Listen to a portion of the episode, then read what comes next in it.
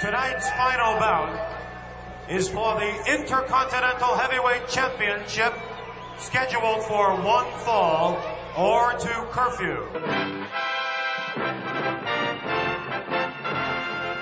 Gathered together from the cosmic reaches of the universe, here in this great hall of justice, are the most powerful forces of good ever assembled. The last of the Titans. The passion and death of their struggle, the very art that had raised them to such Olympian heights was lost.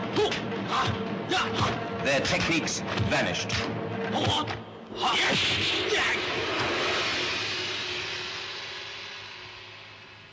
Referee giving instructions here to both principals, and this should be one whale of a match to wind up things here in Madison Square Garden. All right, fans of the Titans of Wrestling, if you're digging this show, you got to know that we've been doing them for a while. We've got an archive of shows that you're going to blow your mind.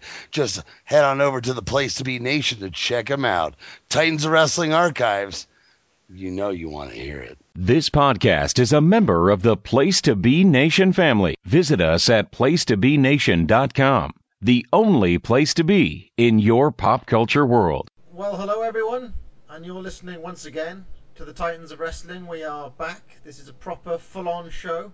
I'm here with uh, with Johnny. How you doing, Johnny? Uh, I had a shitty day, but it's good to be back with you guys. And and, and Parv, welcome back from your uh, sabbatical of podcasting. Thank you very much. Thank you very much, Johnny. Uh, you really, yeah. It was like I missed you because I never heard you at all for a whole month. It was like No. kind of, kind of, kind of strange. uh, Kelly, uh, how are you doing? I'm doing great as ever. Uh, it's great to get back to um, our original starting point with the guys from the WWF, and this should be a good one. It's snowing in Canada yet? I, actually, in Calgary, it snowed uh, like a month ago, but in Vancouver, no, it, it's beautiful still, um, very warm. But the rain is coming, unfortunately, and then we were in uh, cloudy, rainy, dismal weather for six months almost. And uh, and Pete, how are you? Doing, doing good. Uh, how old are you these days? Old enough. Still younger than Johnny though. That's the measuring stick. Uh, all right. Well, we're, Bet your ass on the measuring stick. we are we're back in uh, Madison Square Garden, and it's March the sixteenth, nineteen eighty-one. Um, and uh, we're gonna do the full card. Um, y- K- Kelly, now when was the last time we were in 1981? It seems like absolutely ages ago. Uh, it wasn't too long ago. It was the the Cobra Clutch Challenge. Oh, right. Remember that uh, evening? I Uh, believe it's was Bare- barely. years, I know Johnny does. does 23 years ago, I think it was. I think it was July. I think like the end of July. But yeah, it's been a while. Yeah. You know, with a month with a month hiatus and stuff from podcasting, you know, that was fun. You know. um, okay, well, we're back in Madison Square Garden. They had a pretty decent crowd for this show 21,000 plus, it says in the results. And I think Vince mentions during the card that 24,000 people were there, which is a really uh, decent crowd at MSG. And I was just having a look at the results, and the the gates were really up at this time, like all the way through ni- 1981. And I was trying to figure out what it was, like what's popping the gates here. Well, I, yeah, I've got, I have a theory. Oh yeah, what do you reckon, Pete? I think it's they have they had so much. I mean, you might think, wow, on, on looking at it on paper, it's kind of a shitty card, but uh, in reality, I mean, you had the champion, you had Andre, you had two of the biggest heels in the company, and in uh, Slaughter and uh, uh, Hansen. Then you also had uh, for support, also you had Hogan, who was also a big heel, Yeah. and Atlas, which was was probably like your second or third baby face. Uh, uh, you know, really, I mean, they had. I mean, it was like a pretty much loaded. It had pretty much everything you could.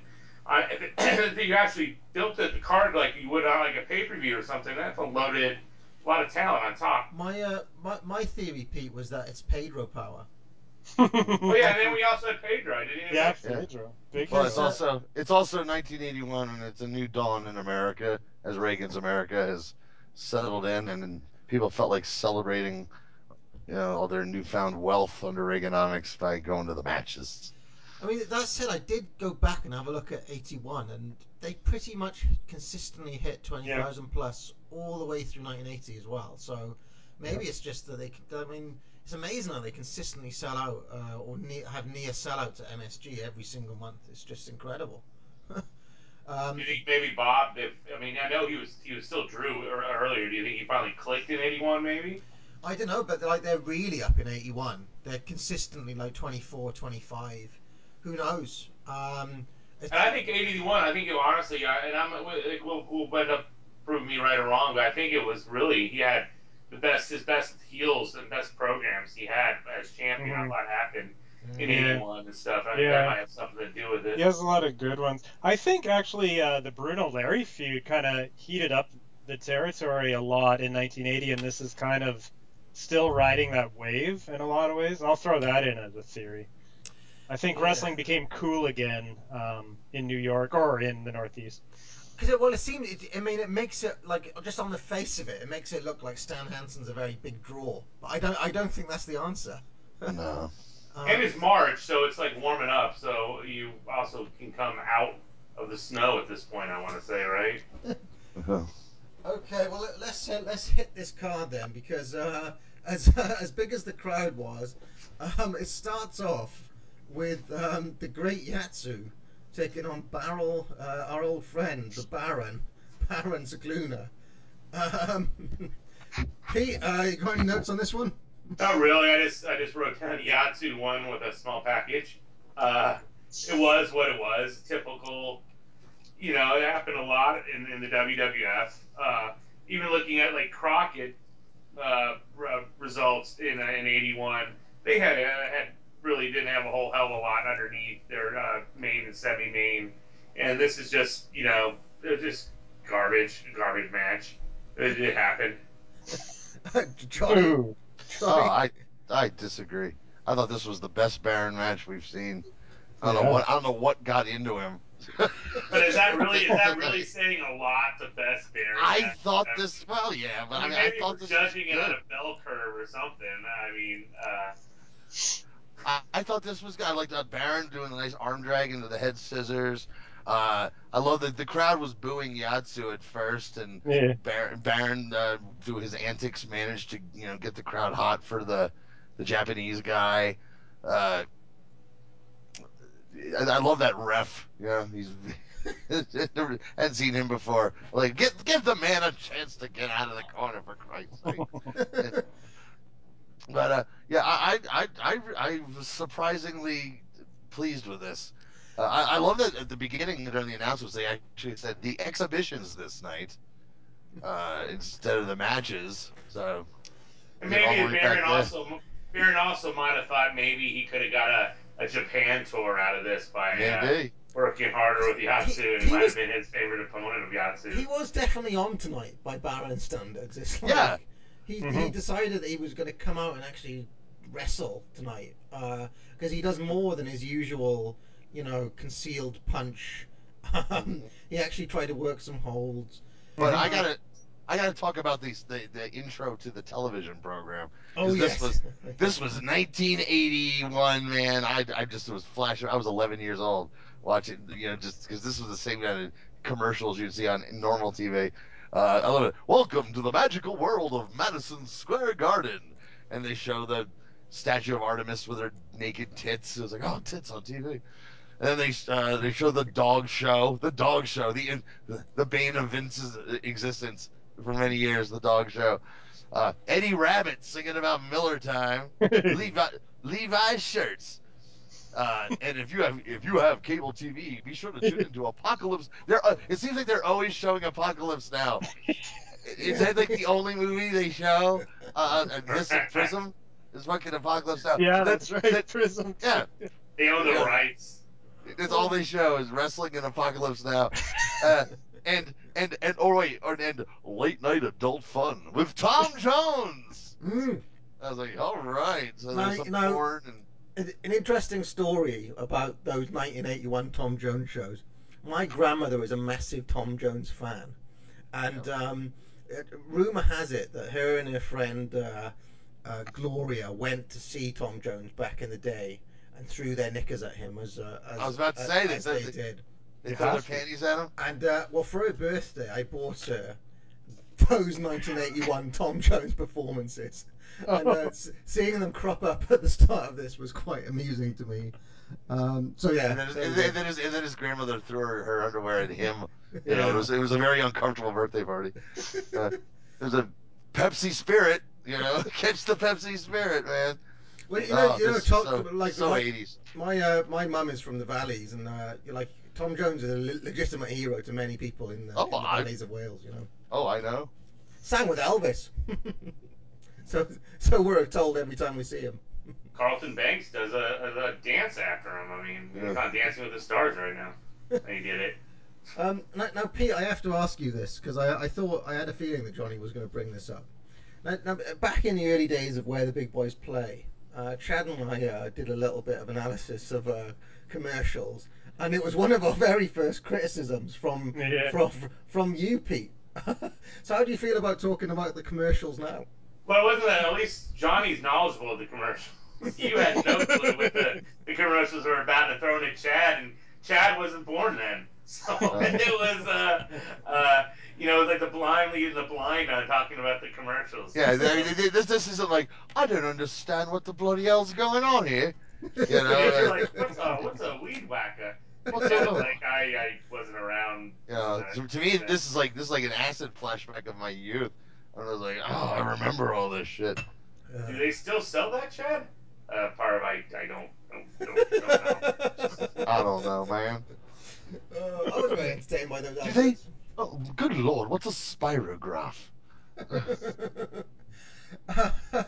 now, can we uh, get back to Yatsu, uh, please? Yes. Because I have noticed that this, I've noticed that the crowds at these shows uh, maybe have short-term memory loss because they've done this every single time Yatsu's wrestled. They boo him at the start, and he wins them round by the end. That's been the yeah. story of every single Yatsu match. Well, it's because they don't care about him, and there's like, is this that? Which guy is this? You know, they're- you know they're thinking something racist. You know, they're, you know, which Jap is this? Uh, oh yeah, nah, what? You know, and then you know, just no memory of it because he hasn't mattered. You know, I feel sorry for the guy. He has to win them round every time, and he manages to do it. So, oh, I- you know, they all they all look alike. Well, that's what's going on. I mean, that's their whole thing. It's not like they debuted him as some big star. It's- know, it's he's just another another Yeah. guy. it's quite weird this Yatsu run. He's permanently um, glued to the bottom of the card, and uh, he's booked as a babyface, and he has to get over every single match, and he always wins. That's basically Yatsu's run here. I, gu- I guess they were doing a favor for uh, for uh, uh, Inoki at this point, right? Yeah, totally. Yeah, that was that, that the whole the whole thing where they send guys over to Yeah, you know to learn. yeah. Oh, the work learning various parts. excursion. The learning excursion. You know, it's like when the Amish are allowed to leave the, the, the village for you know three weeks and go drink, Yeah, and fuck, pretty you know, and before they have to go back to the light. Well, when I was watching the Yatsu Barama, I was thinking like, you know, in just like three or four years, this guy is having some of the best matches I'll ever see. He's come a long way, goes a long way in a short amount of time, Yatsu. So, um, He learned all, you know what, and and he learned it all by working Baron and Mikel Scicluna. Okay. Yeah. Under Yeah. the, the, the learning under the learning tree of the great Baron. Do you ever notice? You ever notice that Baron looks like every like '70s, early '80s like second thug from the left on a Yeah. Columbo or a yeah, he does. or a Kojak. I, I was thinking like black and white super Superman villain with you know. oh yeah, put him in black and white. You know, you know he'll be that the guy who shoots his gun at Superman, and uh, Superman just stands there, and then when he throws the gun, Superman ducks because bullets bounce off him, but the gun might hurt. It- it- funny little thing about the Baron, uh, as one does, I was just uh, reading around him the other day, and um, I found uh, some uh, very early Baron matches. Hello? Uh, can you can you hear me, Pete? I'm here. Yep.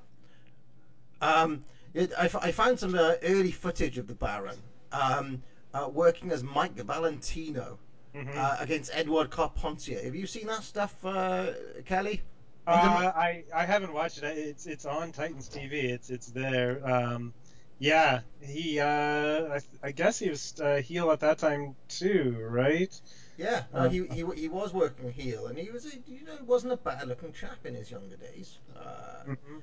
uh, but uh, yeah, he more or less Oh. he, he more or less kind of worked a similar similar you know not a million miles away from the Baron that we see. Obviously, he's a bit you know sprier and a bit more agile, and He was he was he wasn't as raw boned as as Vince likes to tell us constantly. Yeah. Oh.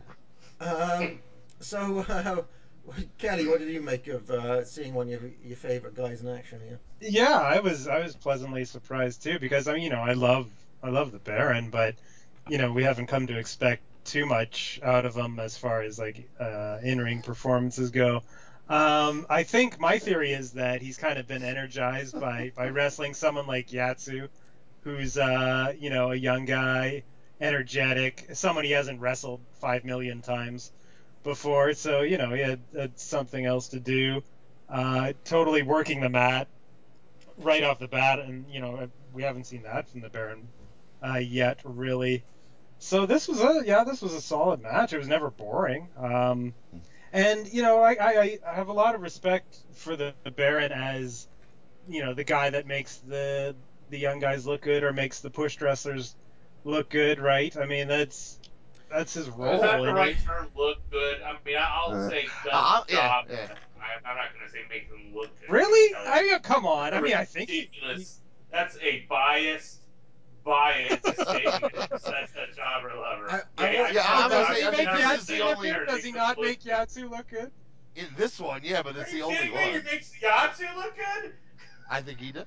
Yeah, I think. I he agree. think I think Yatsu uh, had made the Baron work a hell of a lot harder than he ever done, and that's probably why it looked so good because Yatsu was pushing him into places he's not used to going. See, I think the Baron was clearly calling the match and, and feeding Oh, yeah, he spots. called it. But I mean, I mean, let's I- not get into a huge fight I- over I- Baron's I- win I've. I've had a look. I've had a look at the next card, and uh, I do notice that Baron slips back to working with SD Jones. And maybe he went back and he's like, uh, "Hey Vince, you're kidding me with this kid. I have to. I, Yeah. the- give me, give, give me, give me Jones. Give me Jones next time. I'll put yeah, him we'll, over." we'll see. We'll see how good the Baron makes Jones look because Rod's made Jones look fucking good. Uh, this next yeah. time. Yeah, he did. I, I, I'm, I'm down the middle. I'm saying I don't think the Baron always makes guys look good. Fact, Well, no, I don't mean he makes them always guys- look good, but that's his job. This time, though, yes, Kelly's right. He, I thought he, he really helped make Yatsu look good. I've been reading around the Baron recently, and uh, there is something about his psychology that interests me. Okay, not his uh, not his psychology in the match. I don't mean like wrestling psychology. I mean the actual psychology of the man himself. Because I, I worry for him. During the 60 during the 60s, the Baron was one of Bruno's top drawing opponents at MSG.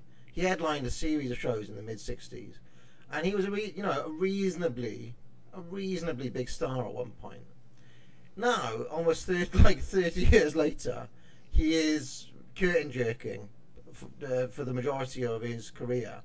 How do you think a guy like what do you think goes through his head? Like, do you think it ever flicked through his mind those times when he was headlining MSG with uh, with Bruno, where you know it was his name in lights, and now he's uh, now he's just like another guy on the card. That was something that interests me about the Baron. Yeah, that like a, is a, he's, he's fallen a long way from uh, from Oh, you said days. 30 years, or I mean, I mean, you know, 20 years. Well, not Tw- even yeah, 20 years, 20 years. 20 years. 25, 25 years, yeah. Well, that's a long time to still be a, a name there. You know, it's a nice long career. You know, he was also supplementing his income delivering newspapers in New York at this time. Uh, him and another guy came. Him and another one of the uh, journeymen. DeNucci. Was it DeNucci? It was DeNucci. Yeah. Him and DeNucci used to deliver newspapers, which makes it even funnier. They deliver Yeah. newspapers by day, and then have their shitty matches at night. Yeah. And uh, what are they talking That's about when they're in Hollywood the movie right there. There's a, Right there, there is a Hollywood movie. Two former stars, friends. You know, fuck the movie about Bruno and his Nazi killing mother. I want to see this movie. Yeah. Yeah, You know. I, called The Wrestler 2. I Yeah, mean, exactly. T O O. Yeah. like the jerk too. So I think that the Baron was energized because he was wearing, uh, he was shopping for his tights at uh, Izzy Bernstein's house of uh, uh, uh, Gorilla tights because he had the he had the blue and red uh, with the red piping. You know, he he was wearing Gorilla tights, and that'll fill you full of energy and uh, and make you feel better about yourself going out there to wrestle Yatsu. As, now, as much as we love the Baron, we have spent an awful long time on this uh, match, so let's move on.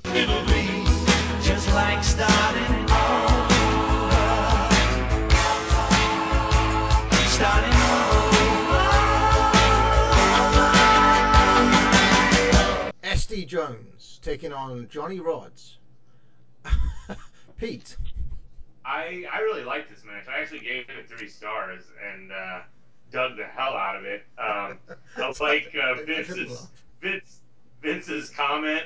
Uh, they've met in the past. I'm like, you think so?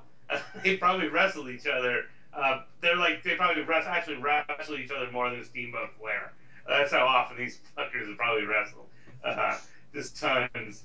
Uh, they start out the match and we get a little. They both give each other low fives. Uh, and then we get some fun mat wrestling to start. And the, the referee actually looks like Alfred Neely, the guy who screwed Kerry Von Erich out of the title versus Flair in World Class in '82. Uh, but I, am not sure. Um, we get some more fun mat wrestling, and then um, we see uh, Johnny Rods do a little uh, uh, uh, uh do a little boogie jive, and then we get another fun exchange. And you know, not to be topped off, oh SD Jones does a little jive right back to him and stuff. Uh, real, real fun so far. Then Rod throws some good punches, and he, and he does a nasty elbow too. And uh, I'm really liking Rod's uh, uh, right now. And then he's doing some like nice rough housing on on Jones. Uh, we see a nice little flying curb stop by Johnny Rods. Uh, Rods with an with effective uh, headbutts, which is goes against every trope in um, in wrestling. Uh, seeing that Johnny Rods is using a headbutt against a black man, which usually uh, doesn't happen. Uh, then pretty much he slips on the banana peel uh, off a flying headbutt and gets pinned by SD Jones super headbutt. So they did follow suit on the trope. I thought this was a super fun match. It's like a perfect match for an undercard. It's not taking anything away uh, from the main event at all, but entertaining the hell out of the audience. It's a match that you could take down. I, I bet you Bill Dundee's worked this match a hundred thousand times in Memphis. Uh, it was just a lot of just super fun guys from pair of journeyman workers who whose job was to you know do the job, and it was a lot of fun. I, I mean, both guys should really you know uh, they didn't steal the show, but it was entertaining as all get out. Well, just uh, just for your information, Pete, uh, I, I did uh, look up um, SD Jones on the old wrestling data here, um, okay. Johnny Rods is his second most. Uh, the, the, opponent he faced the second most times with 107 oh, matches. 107 matches on record. Uh, wow. 40, 48 wins, 22 draws, and five defeats against Johnny Rods. So Johnny Rods put SD Jones over 48 times in his career. Any guesses who uh, opponent number one was for for, uh, for SD Jones? Um, Baron. It was the Baron, yeah. 120, Yeah. Oh! 122 matches, 43 wins, 29 draws, and 12 defeats. So the Baron was putting over Hmm. SD Jones uh, as well. So he has no right to call himself a jobber at all, does he, uh, Kelly? SD Jones. Who, I mean, SD? no. Not not not in Uh, this era. not not at this point.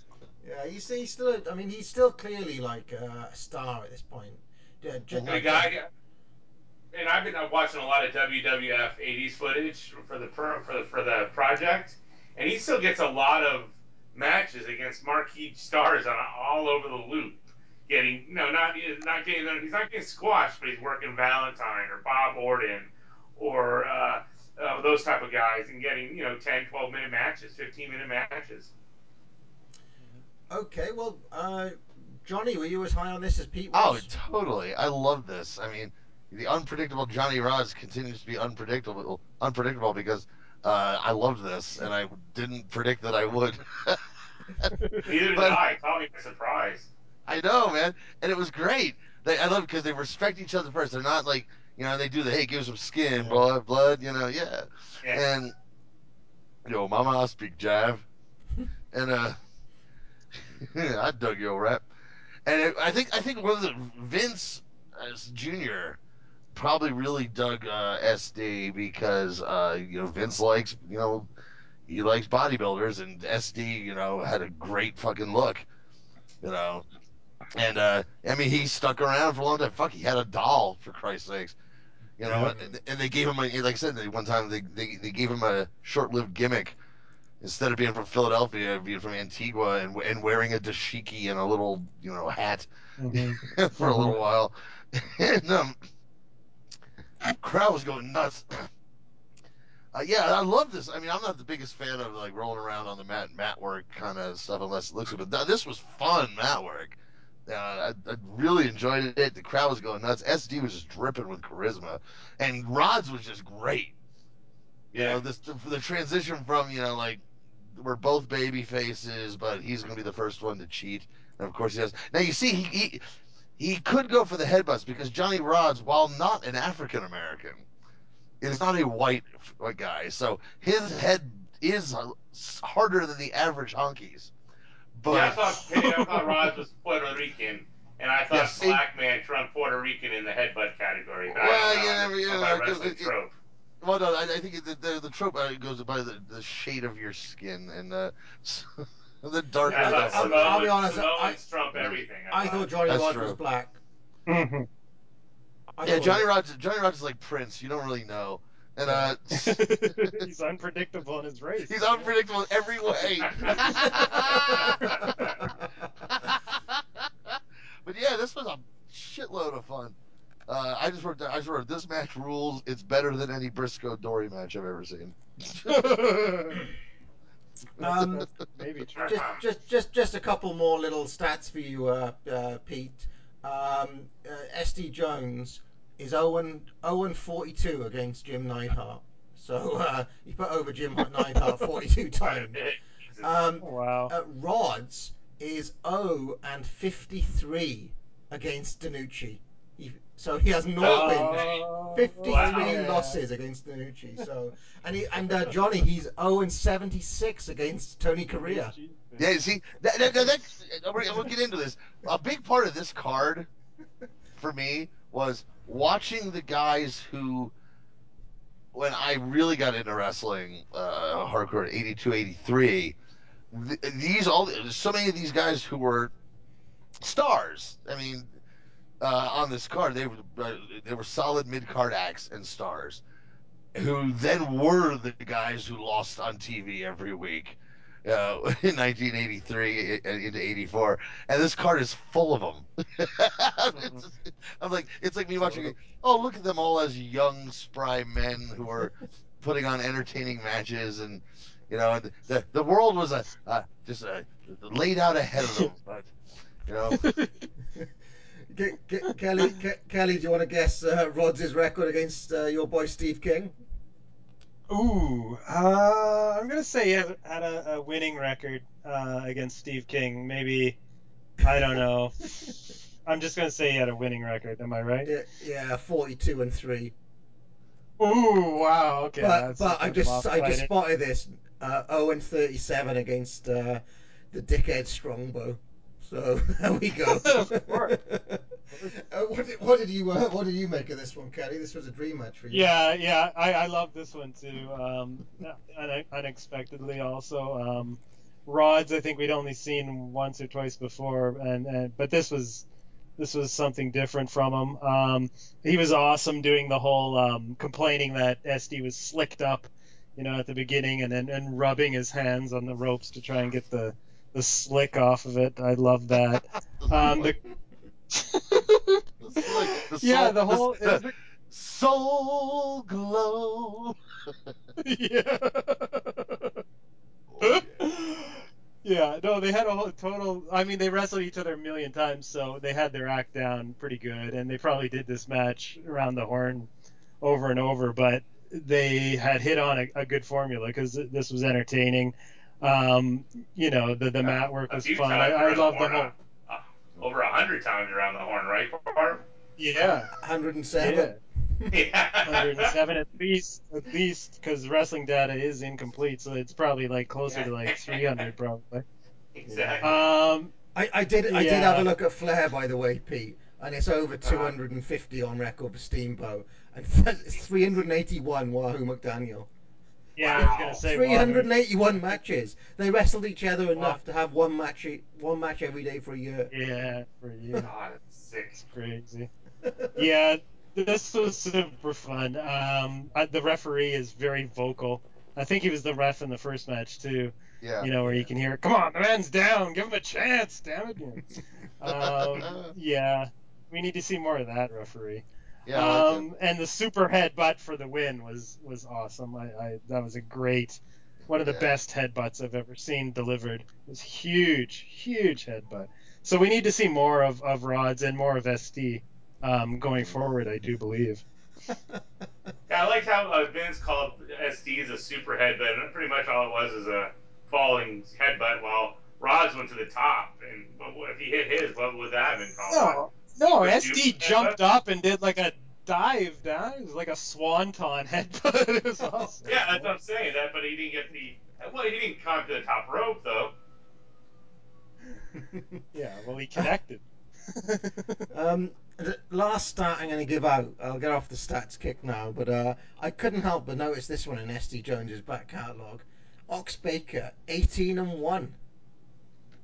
So uh, D- uh, Jones beat Ox Baker 18 times. I thought Ox Baker Oh. was a was a deep was a reasonably big sized star at one point. So that's Well, why it was, but wh- where where did those happen? Because I, I don't think Ox really worked WWE. No, it would have been in. They were promoted by SD Jones. He was booking the show.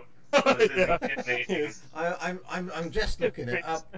Um, they, they were all in Crockett, Johnny, in 1980. Well, yeah, they were pushing SD hard uh, down there, if I remember correct. Yeah, all, all, Correctly. in, all, all in Crockett, basically. Uh, a lot of them teaming with Pedro as well. Tag matches and Yeah. SD and Tony Johnny Green. Weaver. Wasn't he? Wasn't he? Wasn't he? Um, I. It, it, it- wasn't that? I was just listening to. Uh, be, because I'm a total egomaniac, I just go back and listen to all of our old shows all the time. Uh, and uh, I, you know, hey, it's better than a lot of the ones out there. Oh, boom. Um, you know, I, I live in the past. Um, so Are you sick of shows subtlety, subtlety is my, you know, my, my true skill. Uh, no, but wasn't he bu- bu- booked as uh, uh, Rufus R. Jones's um cousin or brother or some shit like yeah, that? Oh, yeah, yeah, that's a- right. He's tagging with Rufus R. Jones quite a bit here. Yeah, and Rufus R. Jones is a huge star down there, so that would explain why he was going over Ox As, Baker. as far as I can see, Ox Baker is basically being jobbed out left, right, and centre here against every like he uh, he's tagging with uh, Brute Bernard and Dewey Robertson a lot of the time. Hmm. So uh, I, guess, I guess Ox was uh, pretty, you know, he wasn't exactly high up on the card there. Anyway, Not by. My man. No, Ox's stardom was more like the early mid 70s. he's tagging with Doug Somers at one point, uh, which uh, it's, you know I didn't even know Doug Somers worked Crockett. So there we go. Yeah. Job guy.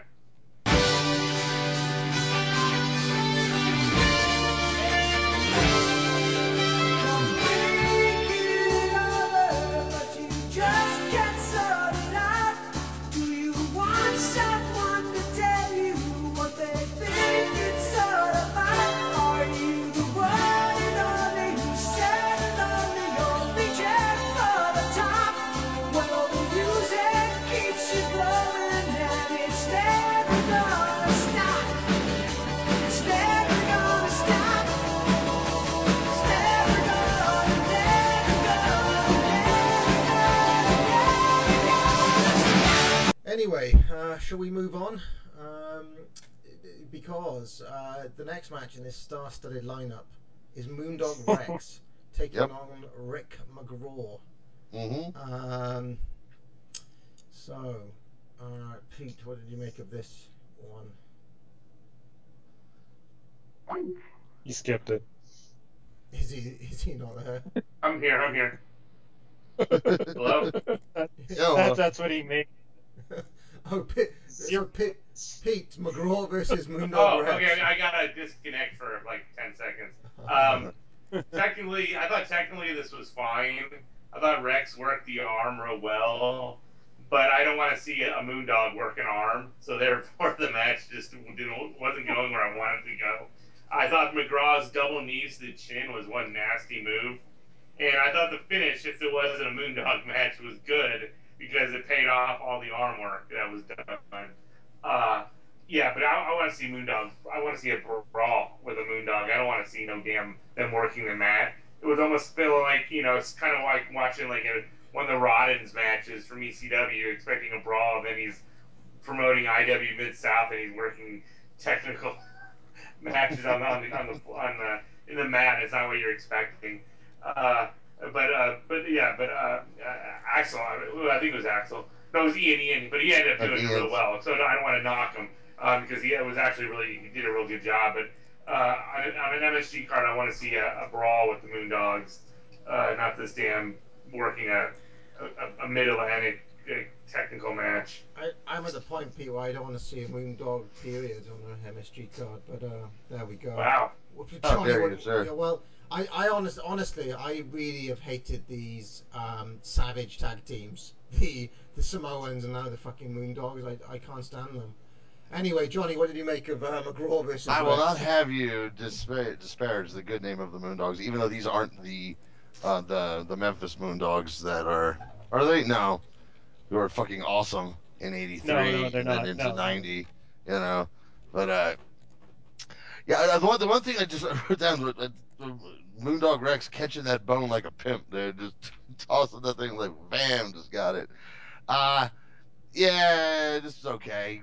Rick McGraw again is just a fucking a balloon, a human bal- fucking balloon, balloon of steroids and pills. Just, I mean, I mean, if you hung him by his feet in front of a bunch of small Mexican children with baseball bats, and they whacked him open, and just nothing out would fall out but pharmaceuticals, just everywhere. I'd now that I'd pay to see that.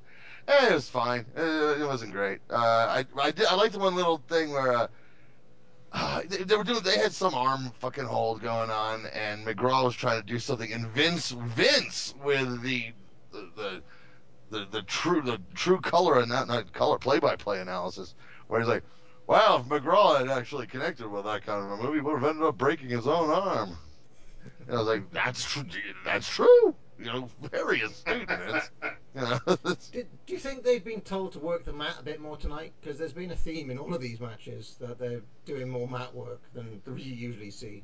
It's Uh, possible if they wanted to make uh, Hansen and Bob stand out more because they didn't work the mat at all. yeah, so that's uh, that's possible. Yeah. that and you do Possible, the and, you, and, and, and doing the classic WWF s- split up a tag team to fill out make two matches on a card. Yeah, yeah, yeah. They so And the you- Moondogs as brawlers work as a team, yeah. but now they're in these. You know, he's he's in there, you know, doing a singles match, and they go, you know, Meaningless. probably like, probably like, "Give- oh, I want, you know, I want ten minutes with McGraw.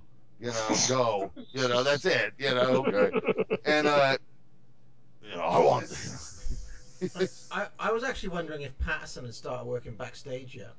Uh, yeah, because Slaughter and Han- Andre aren't going to work on that either. So I mean, Right. just, But d- uh, did, is Patterson involved in any of the booking yet at this point? I don't think Um, so. No. Yeah. no. He- It's, It's a good might, question. He might have, Vince Senior might have, you know, asked his opinion on some stuff, and actually he might have been working a little, but I don't know. I mean, it does it does seem more logical. The card. It's an interesting point. Like, who was the booker? Was it Vince Senior? Like, who was booking exactly? I, I, I would honestly think the book, the quote unquote booking of a lot of those matches is exactly what I just said. Uh, Right. you two, 10 minutes. Here's your finish. Right. That's it. that's it. That's the that's it. No, let, now let me get back to my gin rummy.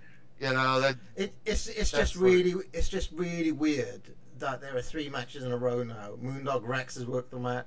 The Baron of all bloody people has worked the mat, and uh, we got Matt working Jones versus Rod. So Probably Anyway. just coincidence. just coincidence, I guess. Uh, we're trying to find hidden meaning that isn't in there, right, Johnny? yeah. What are you? Are you sitting there fucking? You know, you're like playing Led Zeppelin four backwards, listening for fucking shit. It's not there. all, all, all, you're- all you're doing is ruining my needle. Is is all you're doing? any uh, any uh, any further thoughts on this one, Kelly? Uh, not really. This, I, I found this pretty boring. Um, my main note is I, I don't know. I was kind of like zoning out, and I just noted. Uh, I wonder where the Moondogs get their ratty jeans. Were they custom made? Did they buy a pair of jeans and just beat the shit out of them? This is what I was pondering during this match. Well, they're in New York. There's lots of options to you know, Right, go funky, maybe- trendy yeah. clothes stores. Yeah, they, Yeah, that, that's they Well, smoked part- a, I- smoked I- a wino outside the garden and put those pants on. They, they went down No, to no, that no. neighborhood that uh, Murdoch and uh, Adonis go to a few years later. yeah, that's right. Yeah, that, that, you know, no, no, people down there are wearing fucking, uh, you know, tracksuits and shit. No, no, the Moondogs you see are from parts unknown, and uh, in the town of Parts Unknown, there's a very famous uh, clothing store, uh, Bill's Tattered Jeans, and uh, it's right, it's it's right next to to Bill Eadie's Mask Emporium. Uh, it's very popular in the town of Parts Unknown. yeah, that that was about all I got from this. Um, let's move on, please.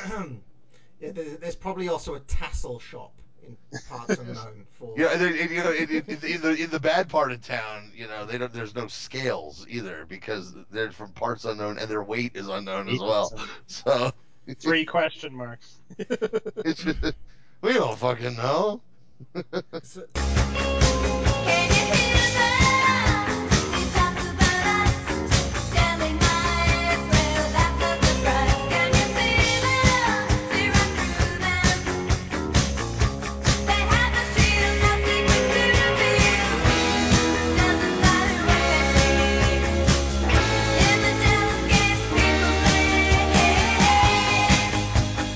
The next match, uh, as if this card couldn't get any more star-studded, we've got uh, Wrestling Observer Hall of Fame uh, yes. Nominee. uh, nominee Dominic DeNucci.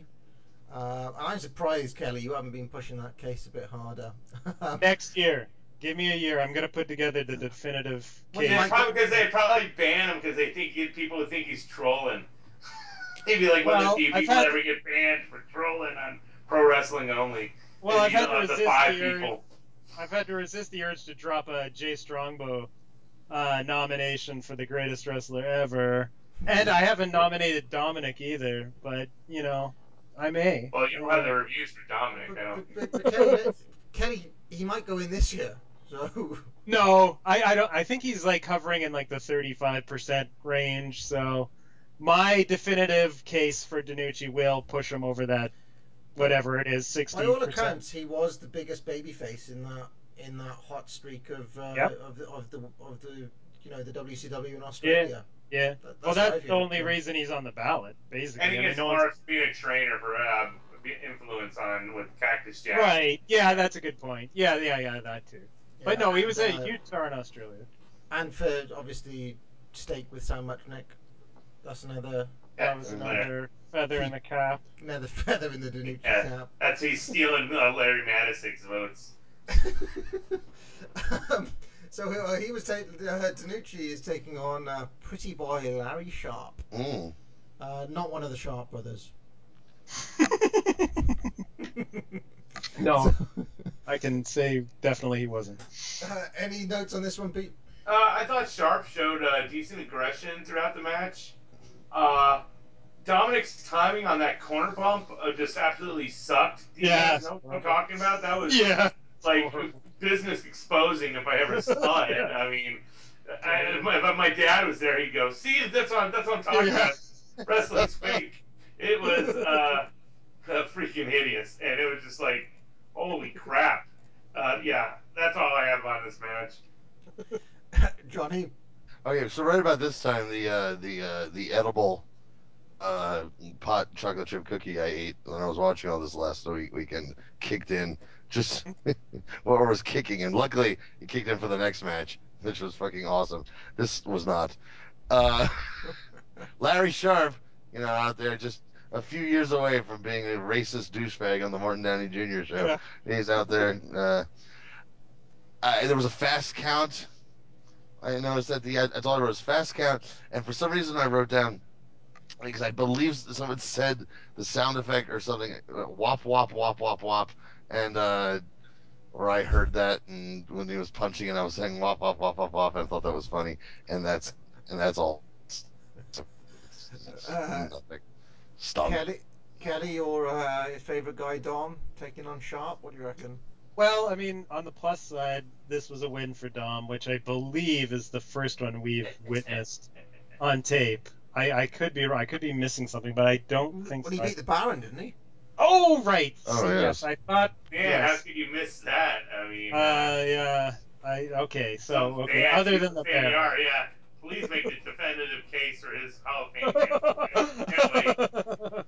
I know. I can't even remember all his his wins, uh, Wins, at and not, not that Yeah, many. and, and when, and when you, I mean, and, I mean, and, and like you know, you guys, I, I could give a flying rat's ass about the, the, the Hall of Fame or greatest wrestler ever, but if you're gonna be putting up who he trained, you know, like yeah, you got it's he's he only trained three guys that never did anything, right? It was just Foley, Shane Douglas, and Brian Hildebrand, you know, who were all in the same class. Yeah, right at the beginning of his training career, You and know, then so 30 years of he's no Larry. Uh, Sharpe. He's no Larry Sharpe. That's true. These two, it was a match of two future uh, trainers. Yeah. Yeah. No, Sharpe is uh, a well-regarded uh, trainer actually, but I, I, I don't like him as a wrestler. I think he's a Oh, low-rent Buddy Rose. Uh, Someday, someday I'm gonna train on Mika Foley. Yeah, well someday I'll have Bam Bam Bigelow, and the two of them will probably have a good match.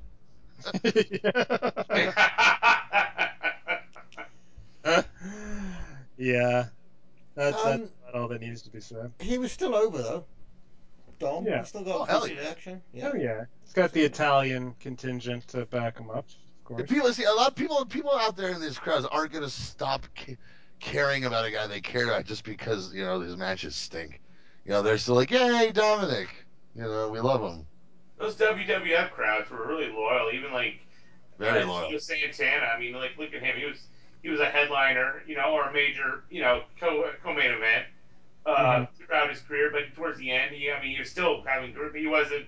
He didn't fall off a cliff like Dominic did, but he uh, was still putting up really good matches. But the crowd still respected him and you know cheered for him all the time.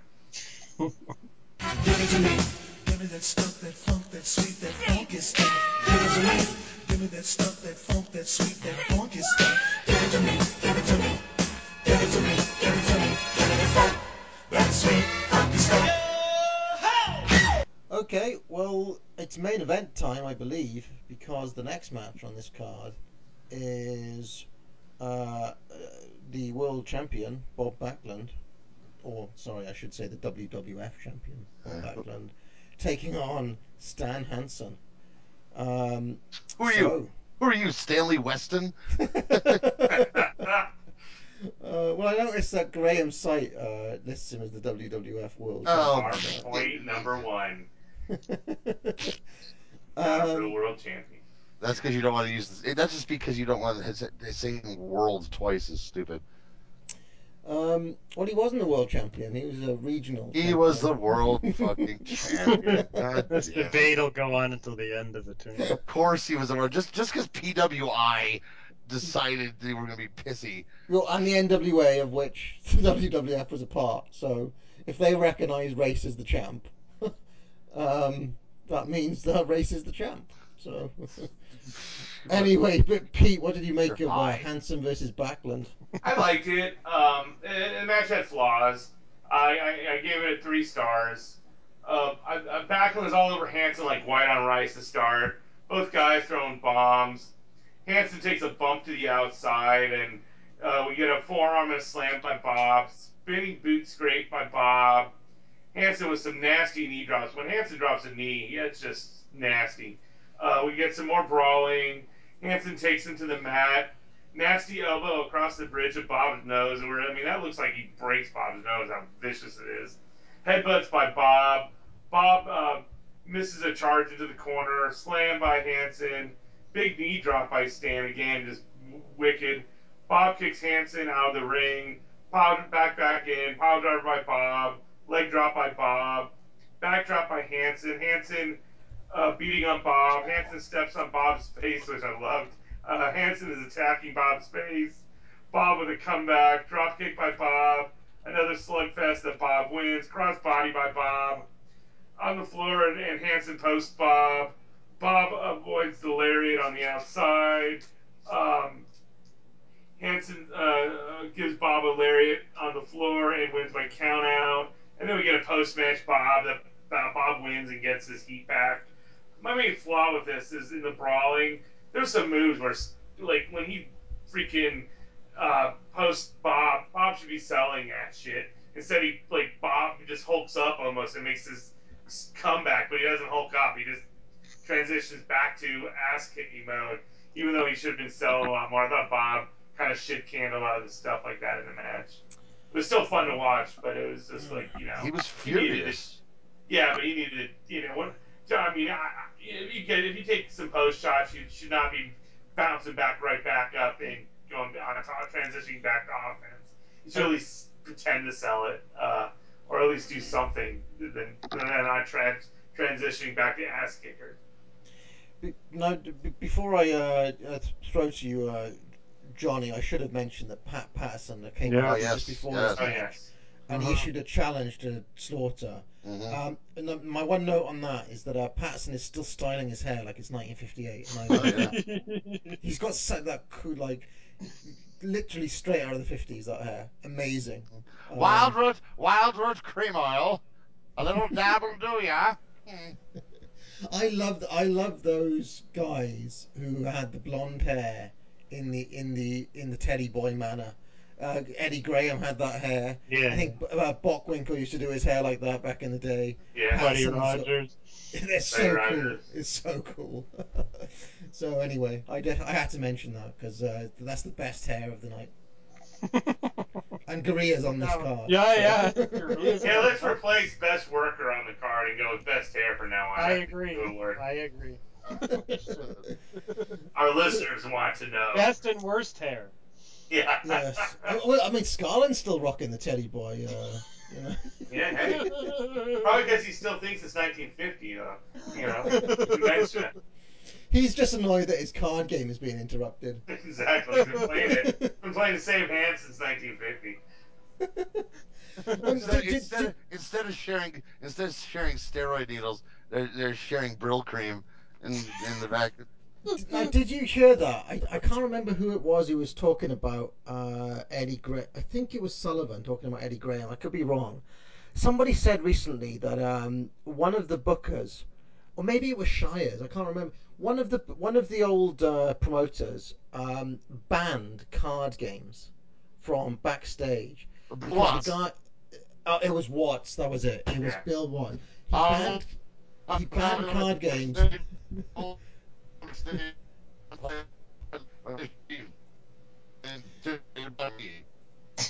Okay. No, I, I was just gonna say he, he, he banned card games because guys got too um like they're too into the cards and they'd forget to come out for their matches. Yeah, and they're things. missing their cues and stuff. Yeah, and uh, I just couldn't help but think of Skaaland and the and the three wise men back there who were clearly just playing cards all the time. So uh, But- yeah, Johnny, what did you make of this match between Backlund and the Hansen?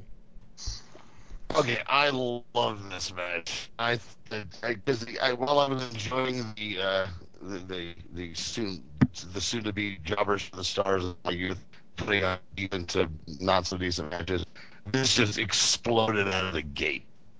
And you know, Bob Backlund wasn't having no shit. He was kicking some ass. Hansen's kicking. I just was one of those ones that lost myself in it. You know, I, uh, you know, just enjoyed the fuck out of this. Uh, I, I, I loved. Um, you could tell Vince really digs uh, Hansen. You know, Vince is. You know, why did he never you know work during the uh, you know, rock and wrestling what have you, everything? Because it, from on from on commentary, it seems like Vince really kind of digs fucking Stan Hansen. Mm-hmm. Yeah, I, I actually heard that they tried to um, that Vince did try to bring in Hansen and Brody at numerous times, and that uh, Hansen and Brody, being the types of guys that they were, didn't want to get locked down to those contracts. Right, uh, right. That they, Or, or Vince wanted Stan Hansen to ride a horse to, to the ring, and Stan told him well, to go uh, well, the, the the other point was, of course, is that if Hansen and Brody were going to come in, they they were they want obviously he wanted them to put over Hogan, um, and both of them were a bit funny about doing clean Right. jobs. So Hansen put him over in 91 or whatever year, 90, 91 in Japan. Yeah, well, yeah, but, Nine- he, yeah, but he did it in Japan on his own terms, Yeah. type thing. It's a Yeah. bit, it's a bit Oh yeah, different. in Japan is where he made his most money. I, there's Yeah. even more. Uh, to me, that's even bigger. Yeah, yeah, and I, that's a great match. I really, I, I watched that recently. It's, uh, Yeah, it's a yeah, great but he match. put him over in Japan, where uh, where he uh, made his living. So I mean, I, Mhm. he's willing to put him over where he made his money. I don't see it have a problem putting him over. I think I think uh, it might have been the time and uh, uh, not getting enough money or uh, to do it, or or he might probably Vince probably in the '80s probably wanted a gimmick. I mean, everyone had a gimmick. I mean, Uh, I think he'd bring in Hansen as Hansen. Uh, he would have been one of those so? guys. I don't think he would. I don't think he would have like. He, he might have, you know, I, I think you know like how he would have gimmicked Hansen, and this is just speculation. The same way they did in WCW by overemphasizing the craziness and the tobacco chewing and mm-hmm. you know and, and all that. You know, Well, it, it would it would have been a bit like Terry Funk, you know. I mean, Terry Funk. Yeah, yeah, You know, yeah. he was just Terry Funk Yeah. with a little bit more gimmick. That's all. Yeah. yeah, more Basically. cowboy. You know, the, yeah, the I fuck- think he definitely would have been playing a cowboy. Yeah. Funk well, he, got to dr- well, he was. He dressed like stuff. one. Yeah. Yeah. But Bro now, and I think he would have he would have laid down for Hogan. Uh, he, he did right, but Bro- Brody, uh, you know, Yeah, I don't know about Brody. But Brody ma- maybe maybe Brody was like an influence on Hansen at some points as well, especially when they were tagging. You know. Um, anyway. Well, yeah, for your back then, if back then it was a very very small handful of guys who could write, who could uh, do what they wanted to do and not go, you know, be like, you know, we're gonna go WWF. It's the biggest thing going. You know, Yeah. Brody and Hansen were that handful of guys who'd go, you know what, I could make just as much money doing what I like to do. Yeah. But I mean, the, the, the thing more. the thing is with Vince Yeah. is that he he didn't let guys work the Japanese tours. Like Mhm. uh, I mean, Yeah, like there you go, there like you like go. like well, D- DiBiase for example, he doesn't work any tours between '87 and Yeah. '93. Yeah. Oh, yeah. And uh, I mean, if Yeah. you're if you're Hansen or Brody, you definitely want to be doing those Japanese Yeah. Exactly. they would have had to give up that whole lucrative thing, and Right. that, that wasn't going to happen. So Yeah. I think that's probably the biggest. Yeah, uh, giving up that money for a six month run with Yeah. Hogan, even though he would have been bigger, over in five years they probably would make more money in Japan than they would five years working in the in the Federation. Yeah. It's all about the money. So so you you generally like this one? Uh, Oh, I love this, man. I thought this was a fucking stone cold blast. I love the sequence into the pile driver. Uh, Yeah. it, it, I thought that was really slick. I mean, and then the pile driver just looked dirty and nasty, you know, just Yeah. like ugh. Uh, but yeah, I love see, I love seeing Hansen looking pretty much exactly like the Stan Hansen I remember from like '86 and stuff, but younger. And but he look but he looks exactly the same. He was like ageless for the longest time. And uh, yeah, I, I just I enjoyed the, the shit out of this. I, I thought that, I loved the brawling, them just fighting. You know, pissed off, uh, pissed off. Bob is great. You know, just like I'm not taking any shit. You know, and and Hansen having to just like fight back this tornado of Backlund until he can finally get a shot in. You know, and uh, yeah, yeah, I I just. You know, I, I mean, if I had had popcorn, I just would have put my feet up and ate popcorn and been like, "This kicks ass." You know, oh, great match. Kelly. Yeah, I, I really liked it too. I mean, it's the the match that leads to the the blow off, which is a cage match. So it's usually got you know kind of an unsatisfying end to it, or it's it's it's purely for for storyline purposes. But it was Yeah. still fun. I mean, Bob coming in with a big attack uh, before Stan even got into the ring. Um, and could get his uh, gear off was great. I loved that. The crowd just blew up immediately, and then you know, this match compared to all the other matches, this was on another level heat wise. Uh, it was the crowd just treated it as like such a big deal because it was such a big deal. It was the championship match. Um, Hansen was a big name uh, going back to the days where he broke Bruno's neck, supposedly, or in storyline, right? And so he had sort of a legendary status in New York. And yeah, I, I one thing I don't like. Um, well, not so much about this match, but Bob uh, increasingly now is his flat back bump that he takes that looks just terrible. You know, where he's, he he's just does this like sort of jump with his feet going up, and it just looks very phony. Um, Dominic's was worse in, in the previous match, but Bob's is is pretty good too. Well, but Dominic's has got like slowness. To Yeah, and old Yeah, man. and- and that's- Timber. Yeah, That's the only bump that Dominic does. Yeah, The- the very man, slow. that- I mean, that- Bob's isn't slow. It's just it just looks like a phony wrestling bump. You know, it doesn't flow from Yeah. the, the you know you know from the action. It I think looks part of very it might also might be because Bob's uh, is. I don't think he's natural in the ring, so I think that might have something to do with it too. He's not like he's n- n- naturally like. Uh, It's the It- one thing that really stands out, though. I like. I think Bob is natural in most other ways. It's just Yeah. I don't know that that bump just looks shitty. I don't know. It's it's the one thing that he hasn't uh, figured out for whatever reason. Um, the pile driver was a little sloppy, but you know, it, in in this match, I guess it works as this match was kind of um, out of control. Um, yeah, no headlocks or anything. This was just a straight fight, um, and short and to the point. It, you know, it, it could have um, went a little longer, but um, it, it did. You know, it accomplished what it had to. Hansen smoked Bob with a nice uh, lariat that knocked him off the apron and um, sets up the need for a cage match, right, where you can't have any countouts. It'll be final. Um, no more bullshit finishes. So Yeah, I mean, we we, we possibly couldn't add more time to this match because you know Martel and the Hangman needed 15 plus to tell their story. yes, well, we'll, we'll see about that one. Well, I mean, it makes it makes sense, you know, that this was an out of control brawl. You know. Yeah, I know. Yeah, you know, it does that- make sense. I'm just making fun of the fact. Oh yeah, oh, please. Martel and the Hangman What's got up? 15. That fucking that fucking match. Well, uh, I, I mean, I, I, I, I don't want to be a dick here, but I really didn't like this match, guys. Um, what?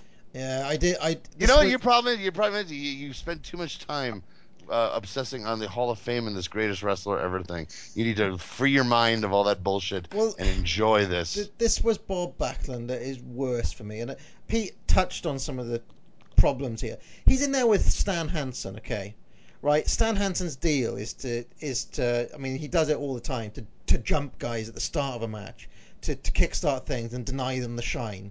But Bob, being fucking Superman, has to has to pull a Stan Hansen on Stan Hansen. Right, So- because he's, so- he's, he's, he's, he's, he's, Right, he's getting so- his revenge. So, so now fucking Backlund is jumping Hansen. Yes. He, he doesn't let up. He's in full on. Well, hold on. One one argument I will argue there, Parv, though. In the previous match, Hansen got the jump on Bob. Uh, Right. In the previous, Right. so I uh, Mhm. I think it makes sense in, in the It- big it's a- story. It's not a But bad. It's if not you're a bad. watching it isolated, I can see that point being made. It's not a bad scheme things, payback. so. It's not a bad payback, I guess, for all the times that Yeah. Hansen's done it. But it's like he doesn't let up for the whole. Like it's 12 minutes, and he's in full on Scrappy Doo mode. Fucking sell for him. He's Stan Hansen for God's sake. Sell you. Well, little- number one, number one, your whole, your whole, your, your whole, it's Stan Hansen is based on your memories of what Stan Hansen No, go. no, no, no, no. Look, look, You, know, you really, you're, look. I, mean, I think you're Look. thinking it's Stan. Han- He wasn't this legendary figure. Look, Johnny, this goofy prick, okay, has been winning every single month for the past two mm-hmm. years. Every single month at MSG, he's beating some bloke up, okay, winning in 10 minutes every. Right. He doesn't need to go over anymore. And he knows that, that when the blow off Hold on comes, he Bob kno- has been winning matches in under 10 minutes. I must have missed all these uh, under sub 10 or, minute or, or, matches. or. I, I, I know it seems crazy that the champion is winning matches every month. You know, The point most is- WWF. The point I thought is. you hate, I thought Fucking hated shut up! Look, listen, listen. I'm getting mad here. Okay, this guy wins every single month. Okay, he knows next month there is a cage match coming in which he's gonna go over. He knows this. Okay, he's not losing the title to Hansen. He's gonna go over in the end. So just sell for the guy and just give him something in I, I agree match. with you. I, Parv, I thought he, I, I said that too. And and then on top of it, the, the, what I thought was bullshit was he actually got his heat back by chasing Hansen out of the ring at the Yeah. finish, which is uh, I would I would accepted that if it was actually the last match on the card and you want to send your crowd home. But we still have four more matches, so you didn't need to do that. And if you're trying to build up the cage, even though it drew well anyway, I bet Kelly, do you have the numbers?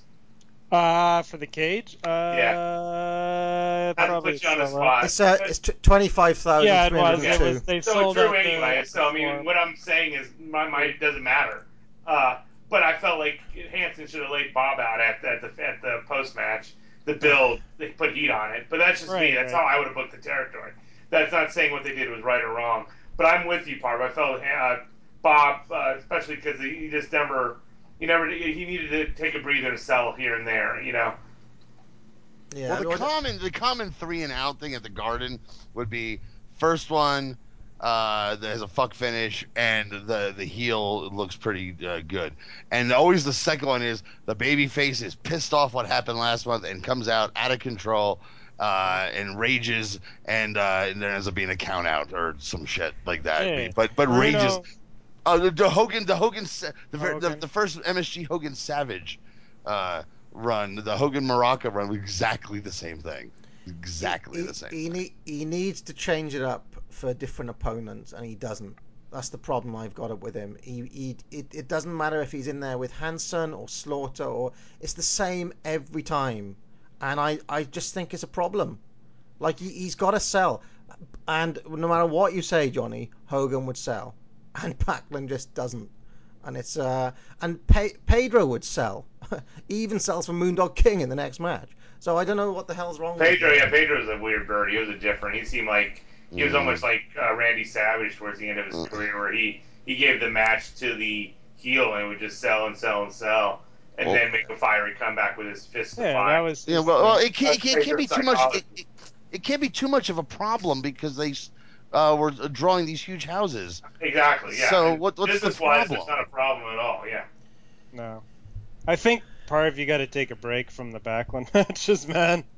you got, and we got. Well, I took a month off. yeah, well, hell. maybe I don't know how long, because uh, we got we're like halfway through his reign, basically. We got a long, long way to go, and a lot of uh, a lot of matches uh, worse than this one uh, coming up with Bob. All right, let's uh, let's move on. I, so I- the scoreboard is Parv will not have Bob Backlund on his top hundred vote uh, well. I, do you know, I'm I'm thinking about that, and I'm thinking he may actually make it. He may actually make it.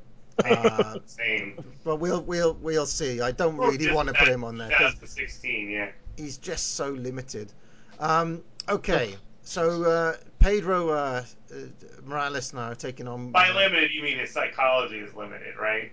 Well, he just doesn't. He's just the same every time. And I, I, he's, I, yeah. I disagree. But- he, works, he can work the mat. He can brawl. I think he has. I think he's It, versatile. but, I don't- but, but Now, by that I- I mean he's always he's always dominant, no matter who Yeah, he's well, that's what. I'm saying. His psychology. You have a problem with his psychology. Yeah, I, Okay. I really do. I, You want you want him to be selling like Ricky Morton, but I'm sure Vince Senior is back there telling him, "Do this.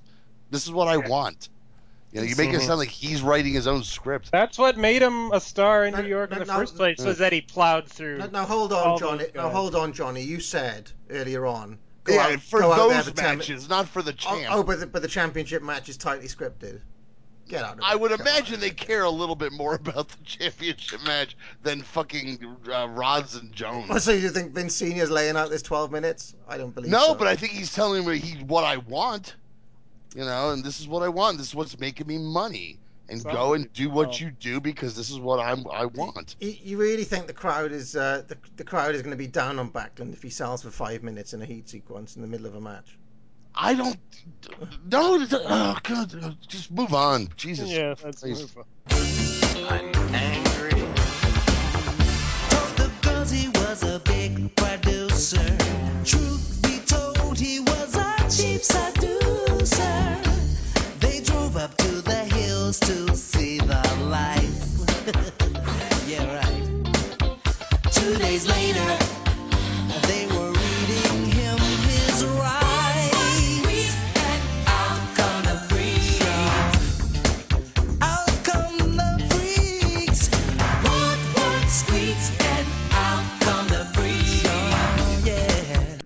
Pedro is taking on Moondog King now, and uh, Captain Lou is Yeah. around, and he does I- like a little chicken dance at the start of the match. I, I, guess- I guess thought it he I guess, I guess, I, yeah he he couldn't be bothered uh, with with Rex, but King's got a title shot, so oh, okay, here I am. Oh, Christ. This is where the money is. I, I was wondering what Moondog Rex did because he got Rick McGraw and uh, King gets uh, He- yeah, uh, he shit on the rug, and uh, and uh, and chased the car. I. I mean, at least he got a, win- a win in the garden as opposed to a loss in the garden. so you can look at it that way. Any uh, any thoughts on this one, uh, Pete? I wrote painless. It was just a painless match. It was it was what it was. Painless. Now you, you were talking about balloons earlier, uh, Johnny. What do you think Oh. of uh, Pedro's face at this point? Because it seems to be getting He's very. He's, he looks like he got attacked by bees. he's all puffy. Um.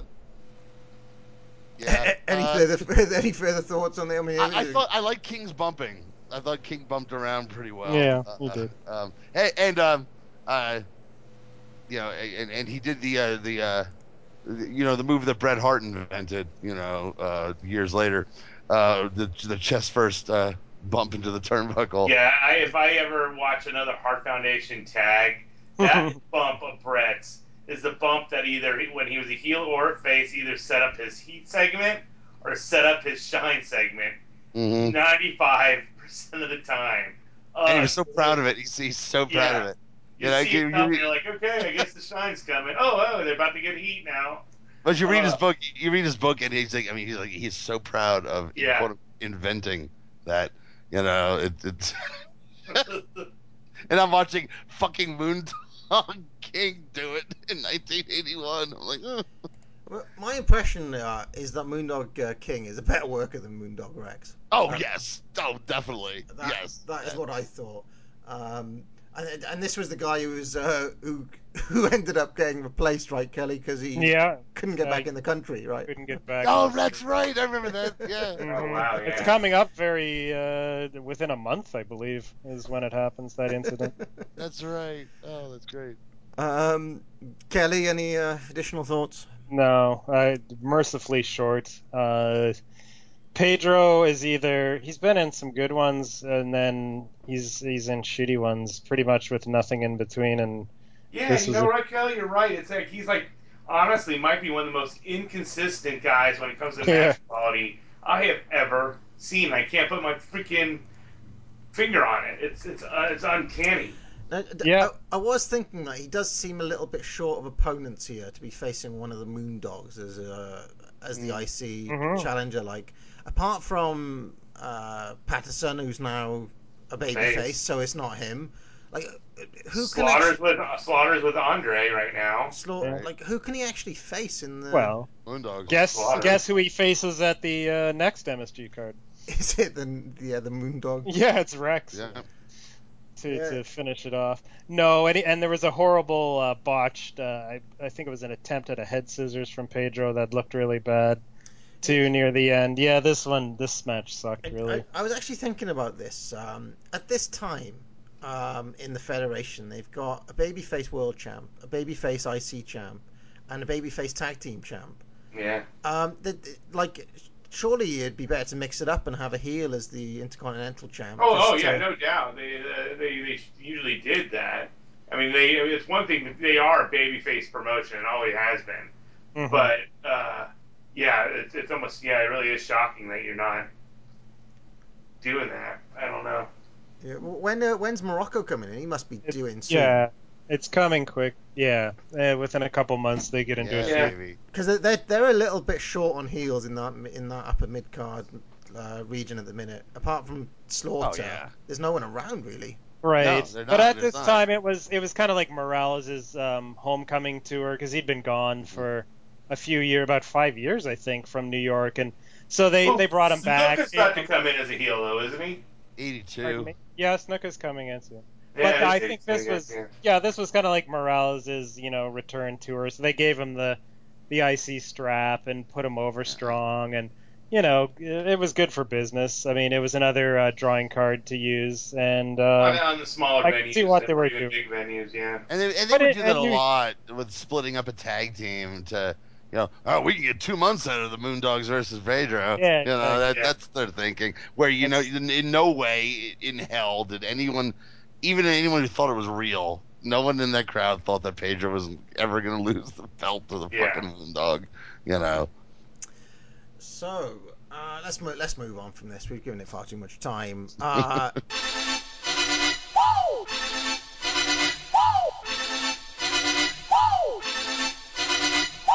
Andre the Gi- Andre the Giant taking on Sergeant Slaughter now. Nice. Um, and uh, yeah, Pete. Yeah, I thought this was a load of fun. Um, pre-match, I like Sarge like mimicking slamming Andre. That's nice. Nice. Uh, we see Sarge is on his bike to begin, and Sarge is bumping big for uh, for Andre right off the bat. Uh, we see a butt smash by Andre into the corner, and then this in, wha- in just a brilliant comedy spot. Slaughter's doing a rope running uh, thing uh, spot, and he runs right into Andre's big ass. Yeah. Freaking awesome! It was so great. Um, you see a bear hug by Andre. Uh, you see Sarger teasing the uh, the Cobra Clutch. Andre with some really nice leg work, going with the big leg dives and, and stuff. And, and Andre captures Slaughter in midair on a jump dive, which is tight. Slaughter with a flying stomp. Gorilla slam by Andre off the rope. Headbutt by Andre in, in, in the in the butt. Really cool stuff. Backdrop by Andre. Uh, Slaughter pulls uh, the ref right into Andre's way when he was going into the corner.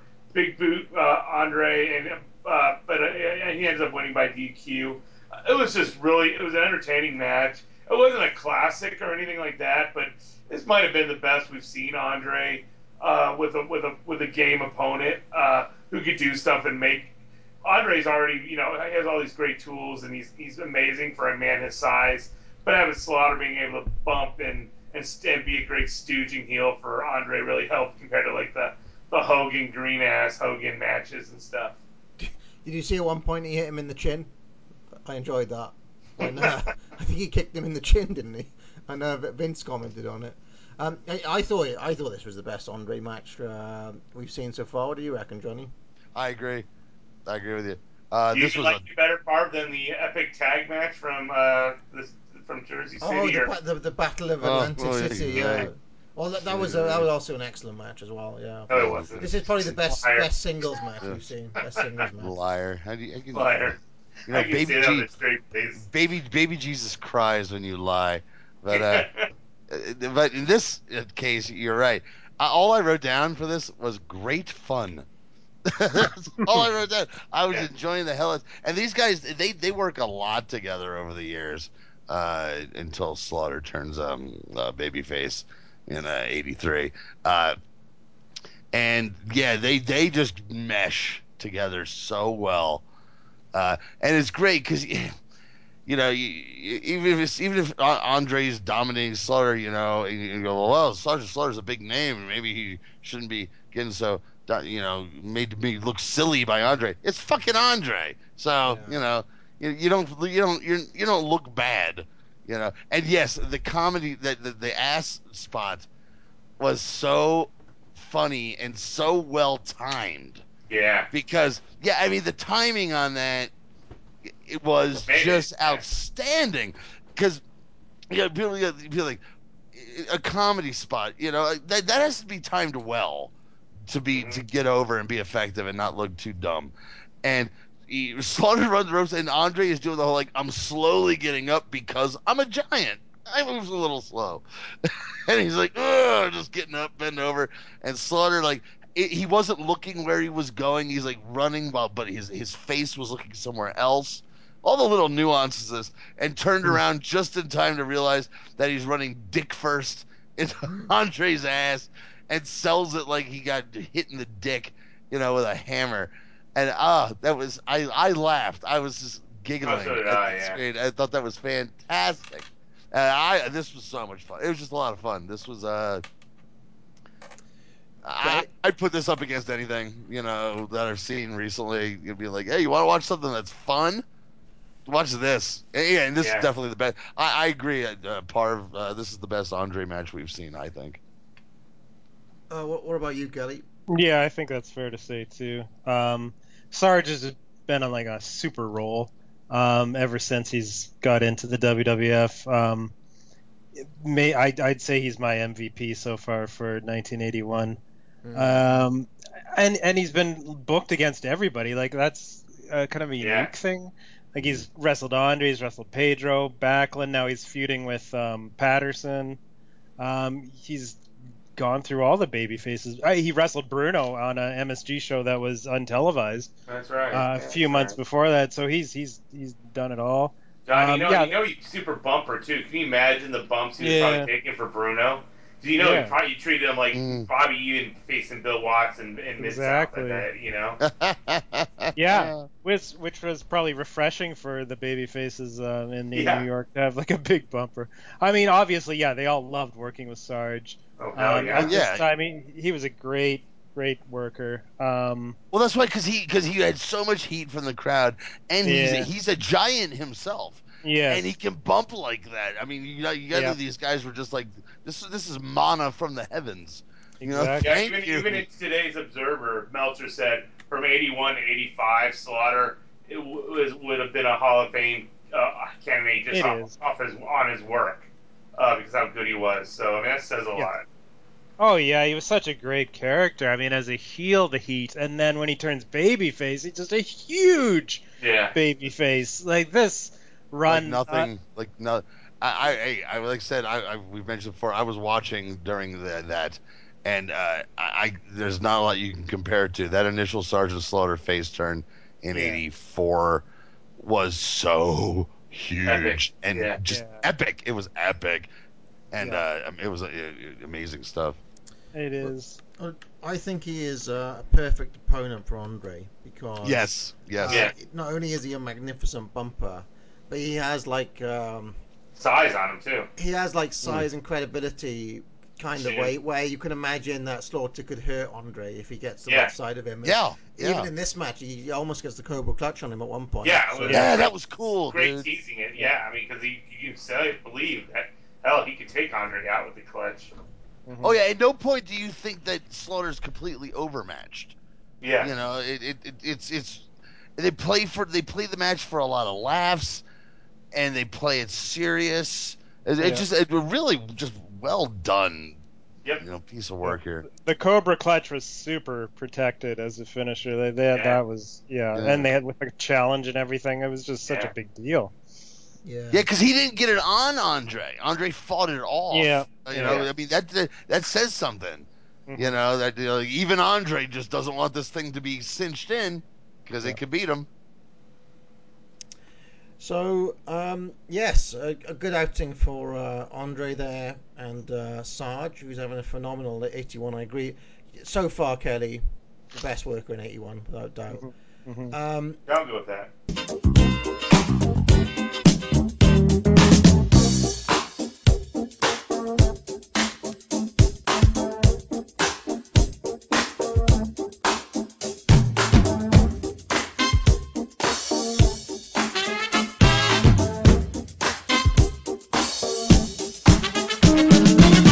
Next match, though, it's Rick Martel taking on the Hangman, Ugh. uh, who's billed from Europe. Europe. Uh, uh, where in you? I mean, where in Europe? I don't know, but um, That's that's really- I, I say that when people ask me about like who do you do your show with, I'll be like, yeah, you know, my pal Pete from Texas, you know, my buddy uh, Kelly from Canada, you know, and my and my good friend Parv from Europe. That's so stupid. What the fuck, dude? It, that's the best. It's so stupid. ridiculous. Yeah. Uh, so, so um, any anyway, um, uh, Pete, what did you make of this one? I, I mean, I like I like the work in the match, but Mm. it's like, why are you having the Hangman go 15 minutes with your ba- uh, your babyface tag team champion? Uh, I mean, on a booking decision that was just hideous, and the Hangman doesn't have any credibility, and so the watching him work go 15 minutes with Martel is kind of just. Uh, you know, uh, I have a problem watching a, su- a super worker work that long with an uncharismatic heel, uh, which was just a uncharismatic might be too strong a word, but a bland heel. I thought Martel's arm work was really done well. I thought Martel sold well. You know, but things he super good at. Uh, and again, but why would you have him go so long with the Hangman? And I love Martel winning with a freaking hurricanrana, which is unheard Yeah, of in that was 1981. That was Yes, sick. that's what it was. Uh, the match was good, but it was like I'd rather have seen Martel work 15 minutes uh, with Tony Atlas, or uh, oh, that wouldn't work. I'd rather see Martel work That would have 15 minutes with with uh, with with Hogan, uh, heel Hogan, or uh, or in 15 minutes with Yatsu uh, than uh, the Hangman. It just made no sense for me. Uh, Johnny? This sucked. it's so fucking boring. I was just bored. Everything Pete said about it, you know, why is Martel going 15 minutes with the fucking hangman is true. I also thought the match sucked at cock. So, just ugh. I'm just like, ugh, this is so fucking boring. Yeah, yeah. Like, okay, maybe if I'm if I'm gonna watch babyface Rick Martel, you know, struggle, you know, which he does so well, you know, I better be like you said, I better be watching against you know someone I believe is capable of doing that, not the fucking Hangman. And it was just a lot of boring holds and. Then, then out of nowhere, the fucking Martella Conrana. Like, what the fuck did that happen? Jesus Christ! And then I'm like, that was like the only good part of this. This stunk. Yeah, I think there should be a pecking order, and uh, I- it'd be one thing if the Hangman was like an up and coming heel, who I feel like he might be in my in the cards eventually, and, and it would be a good rub. But I, I, I, I don't I didn't see that, and obviously it, it's easy to say that now because we're watching footage 20 plus years, you know, 30 years uh, ago. Uh, so it's easy to say, yeah, I didn't see it happening. But maybe they had plans for the Hangman that I, I'm not. I don't think so. They, this just- was a, yeah. like you said. This is what they did. They they split up the Moondogs Yeah. to get two matches, and they split up the tag champs to get two more matches. Yeah, and just- uh, you know that's what they they used to do that with the the Harts and the Killer Bees and the Oh, Harts yeah, all the time. Yeah, I- and I the Bulldogs all the time. You know, it's just it, it's annoying because none of those matches ever really mean anything. And But just- yeah, but at least at least with the when the Harts and the Bull and the Killer Bees did, they did it with each other. Um, yeah, yeah, yeah, Like, yeah. very rarely saw That's Bret true. go 15 minutes with uh, with SD Jones or something, or that, that SD Jones is even higher on the card, or 15 minutes with with Johnny Rods or whatever. That might be good. Steve Lombardi. Steve Lombardi. There you go. Kelly?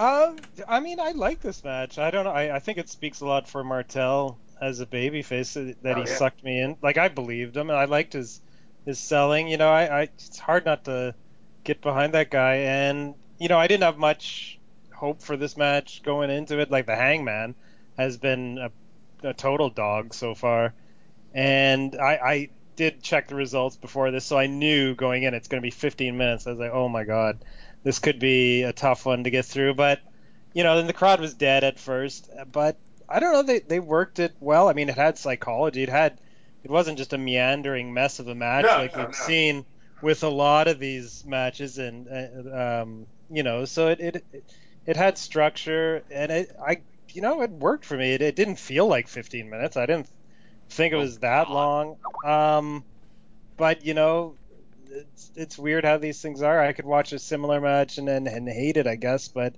I don't know. I thought it was it was fine for what it was. I mean, it wasn't that bad at all. I mean, yet another flash pin finish, which I think how many we had on this card so far? Like five. I yeah, think. at least the uh, hurricanrana has a little pizzazz yeah, that it. it, it was it was like a monkey flip. I think he Yeah. It was like a beginning with a monkey flip that somehow ended into a pin. I mean, I've never seen that before. It, yeah, it, was wasn't a it yeah, wasn't a smooth, strict. super smooth or anything. Yeah, it was like But he almost it, made it, it up. enough, though. Yeah. I think he like made that move up on the spot. That, that there's another thing for Martel going for him. That's the greatness of creating finishing moves on the fly. Um, but yeah, uh, it was. I mean, I'll, I'll probably never watch this match again. But Yeah, I. I mean, it, it is better than most of the matches on this card. Oh I, yeah, I I would would, I'd have, it would be in my top four on the show probably. Uh, I think, yeah, I think I got it number. Oh, well, okay, it's maybe about four or so. Yeah, that Yeah. sounds about right. Yeah, I mean, Not it's bad. just just I didn't know the time, and maybe I and I didn't give it the due watching because I'm like, okay, great. squash match, and I didn't know it was going that long. It's like, what the fuck? You know, it's like, come on. Yeah, maybe knowing at the time, maybe Yeah. it's different that I knew how long it was gonna go. Yeah, so, so I didn't invest my time into it. I was like Right. fucking around with my phone, like what's taking so long? I look up and you see Martel selling his ass off, working an arm. but yeah, but you didn't wasn't expecting it to go that long. Well, I don't know what planet you guys are on because I thought this was by far the best match uh, that we watched uh, on this card. I thought Martel was absolutely phenomenal. You're on this, uh, PCP. No, no, not at all. I, th- I thought Europe. I, th- I thought his Europe. arm, Oh, Europe. I thought his arm work was absolutely tremendous. Yeah. Be- better than any arm work we've seen from uh, from the champ, for example. It was just like he's on a different. Martel is on a different level from a lot of the is the workers. type of baby face in part of I'm uh, don't mean to cut you off, but and I, and Martel's the type of baby face I like too. So I don't want Yeah. this to come as a slam towards you because it's not. But he's definitely a baby face type of baby face you like. You like your baby face like me. I like my baby faces selling. I like them working working a body part. I like them making comebacks. I mean, Martel is your prototype baby. But he, I mean, he's like he shows tremendous fire, even when he's just doing something as basic as working an arm, and he was really wrenching it. I, I, I honestly think that Martel may be one of the best workers we've seen on any of these things. Like I compare him to like Patterson in '79 or something, and with this, but like, and this is like we haven't because he's been working tags a lot of the time. We Mhm. haven't seen him do, and this is like 15 minutes with a with a nothing opponent, and he was just tremendous. He was tremendous at selling, Smooth. tremendous at doing the arm work, Yep. Yep. super Smooth. smooth. I, I mean, I, I, I don't know, like three, three and a half even. I, I thought this was, I thought this was a really good match. Um, so yeah, uh, that's my, that's my take. So I guess we've run the gamut there. Johnny said it stinks, and I thought it was the match of the night. So there we go. I mean, if you're gonna go on about a way a, a wrestler should be acting, uh, with based on who his opponent is, then Mar- Rick Martel shouldn't be acting like the fucking Hangman is got his number. You know, But but, I don't granted, but granted, granted, they probably said go out there and give me fucking 15 minutes. So But I mean, I, he There wasn't he wasn't giving him that much because uh, I mean the major- a lot of the match was Martel working body parts, but he played Yeah. it. He did it in such an engaging. ugh. No, he did it in a really, really engaging way. You know, And I think- th- Yeah, the Hangman's dominated pretty much every match he's been in. That's, that's sort of his thing. Is like he'll he'll take the whole match and, and lose at the end, basically. And I love Rick Martel. I I, I love Rick Martel. I, but and if this had been again someone other than the fucking hang, I mean, ah, it just sucked. It Yeah. was so boring. Well, well, Titans fans, this match, all of this card is on YouTube, so Yeah, there you go. You can uh, you can watch it and uh, let us know what you think. You know, it's only 15 minutes, or it- watch watch this and maybe watch uh, the the other featured match. You know, the Backlund match and uh, and the on the Andre match and see Yeah. which one you see which one you like. Uh, Yeah, I mean, I, guess. Barb, I technically Definitely. liked the match. It wasn't a. Uh, Technically. it just yeah, it's just I just didn't like the opponent. I mean, it's just one of those things that's hard to get into when it's the freaking Hangman working. It's just one of those things that bland babyface, bland heel. I mean, All right. Well, then again, you've been watching a lot of Dory Funk, so that might. explain You know what it is? You're I- I don't- You're seeing I don't- blandness on the mat a Yeah. lot, so. Yeah. I don't buy. I don't buy. I mean, I'm watching Rick Martel sell, and he's acting, and, oh, and, and he's fantastic, and I don't buy that he's being hurt by this fucking Yeah. clown. Well, I mean, I, I told Kelly earlier, if I was booking this promotion, I'd put Rick Martel over Bob Backlund straight away and just make him the champ immediately. That's what I would do. I think Rick Martel in 1980 is just great, great Yeah, charisma. and I, I, I great don't think we'd be draw, I don't think we'd be drawing twenty four thousand to the garden. I do. It's I- hard I to th- I say. I, think mean, he'd if he was I think he'd for- draw. I think I did, but if he was booked in exactly the same way, I think he'd draw. I mean, look at look at the guy. Um, Mhm. I, I mean, look how over Steamboat was just in that one match, and uh, I'd say Steamboat and Martel are comparable. So Well, yeah, and if you look at the Portland stuff from 1980, true, it's like a much uh, smaller sample size or whatever, or smaller Oh, size. he was, yeah, he was huge. Yeah. But in the in the Portland sports arena, the, he was just the women were just No. screeching for him like yeah, no, I'm. I'm, I'm basically saying part. If you were booking New York at, at this time, I it wouldn't be drawing twenty four. I don't understand why these New York fans don't like the way I book things. I, what, I, I, read, I, I, I, they'd be getting they'd be getting better matches. I tell you that much. Oh yeah, because Yeah. Ted Ted would be on top. No, Parv, Parv, Parv coming out to the ring like Vince Russo and yelling at the crowd. yeah. Not appreciating what he's The lead heel would be Professor Professor Professor, Parv's Parv. points. well, let's uh, let's. is a legal I, you know what? No you know, I, I gotta be honest with you. I do not. I, I've not been getting that joke in reference. So Uh, he did a po- he did a podcast and he said, "Can you imagine me trying to do this on Titans? Johnny and Pete would shit all up over it, and it was Parv's points." okay, I, I, I yeah, okay. okay, sorry. Uh, I thought it was funny. I like Parv's points. I Oh no, no, no. I, I, I just, I just, I wasn't getting it. Okay. Uh, well, any, well, anyway, um, d- of course, I could not sell out MSG every week, unlike the greatest con man in the history of the world, Vince McMahon, Vince McMahon Senior. Well, who how was is a- it a con if, Because if, he's if, a, because it's incredible that he was Oh, able to. I mean, put on wrestling each is a con. No Of course, are- No, but, no, but Vince Senior, Vince Senior is the greatest of them all because he put on fucking Yatsu versus the Baron, SD Jones versus Yeah, Rod, That's a good match. Moon, like Moondog Rex versus Rick McGraw, and Uh-huh. DeNucci versus Larry Sharpe. That's his first four matches, and he's got 24 people at the garden, 24,000 people at the garden. That's but, incredible. but, if, but if it was a con, he would have been advertising like different people. He, Well, well, he well, advertised these people, and people wanted to see Well, them. Let, let, let, let a me put it. Let me put it a different way. Okay, he's a genius because because nowadays they fucking stack the card and they're lucky to draw Oh, yeah. twenty four thousand people Yeah. in a lot of places. And he was doing it with you know one or two featured matches and just Oh, yeah. basically a bunch of really lower card lower card guys. Uh, you know, so I think that's says a lot, and he was able to do it consistently for years. Oh, I, yeah, genius, And I, definitely. I also think though that was the, I think that was a lot. They did that a lot in a lot of the big territories like that. They did. They like did. Charlotte. Now, like Mid South and Memphis, they had a pretty uh, deep card and stuff like that. St. Louis was a town, so they had a deep card. Uh, but yeah, there, there. I mean, that, there was a lot of people who, who they did it like that, where they had one or two main events and three or four undercards and and stuff Some like of the- that. Except some of those territories, like like in, in Charlotte, they'd be giving them 30 or an hour, you know, Broadway's on top of the NWA champion.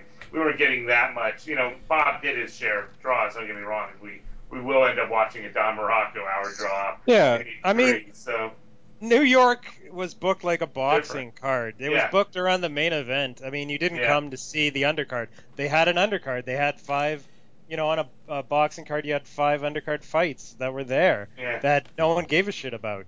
But it, it was That's about the main analogy. event. That's a good, real good analogy. guys. Yeah, that's Well, great. well, dude. what they That's what- do, what they do always say though, is that it's easier to do the monthly loop than the than the, than the weekly one, right? Yeah. It's at that. Oh you yeah. know, Oh, yeah. Well, that too. They didn't burn out the stars. You know, they they could get a lot of mileage out of these guys, and they did. Fuck yeah. yeah. Okay. Everybody get down.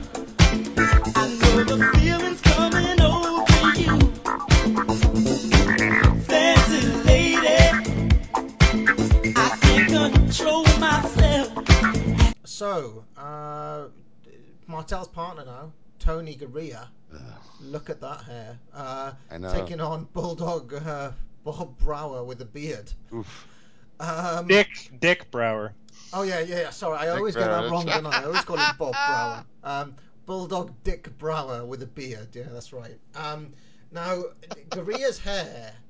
I don't know. Like he's obviously not been to the uh, the barber for a while here because uh, because his his hair looks like a beehive or something. Like, what the fuck? Uh, Johnny, any thoughts on uh, your man Garea's hair? It was gorgeous. I just, but yes, it was gigantic. And you noticed that when Brower like was pulling his hair, he got really pissed.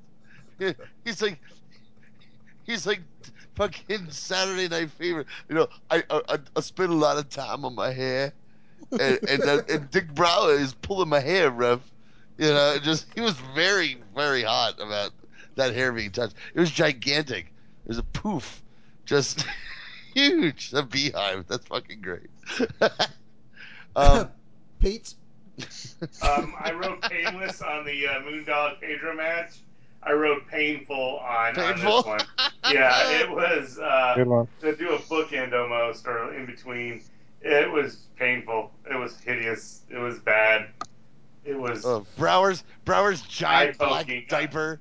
It Yeah. just keeps falling down and just. I felt. I wished I was Helen Stunk. Keller at the time I was watching the match. I mean, that's that's all there is to it. Yeah, I you know I love Tony, but oy vey, this stunk.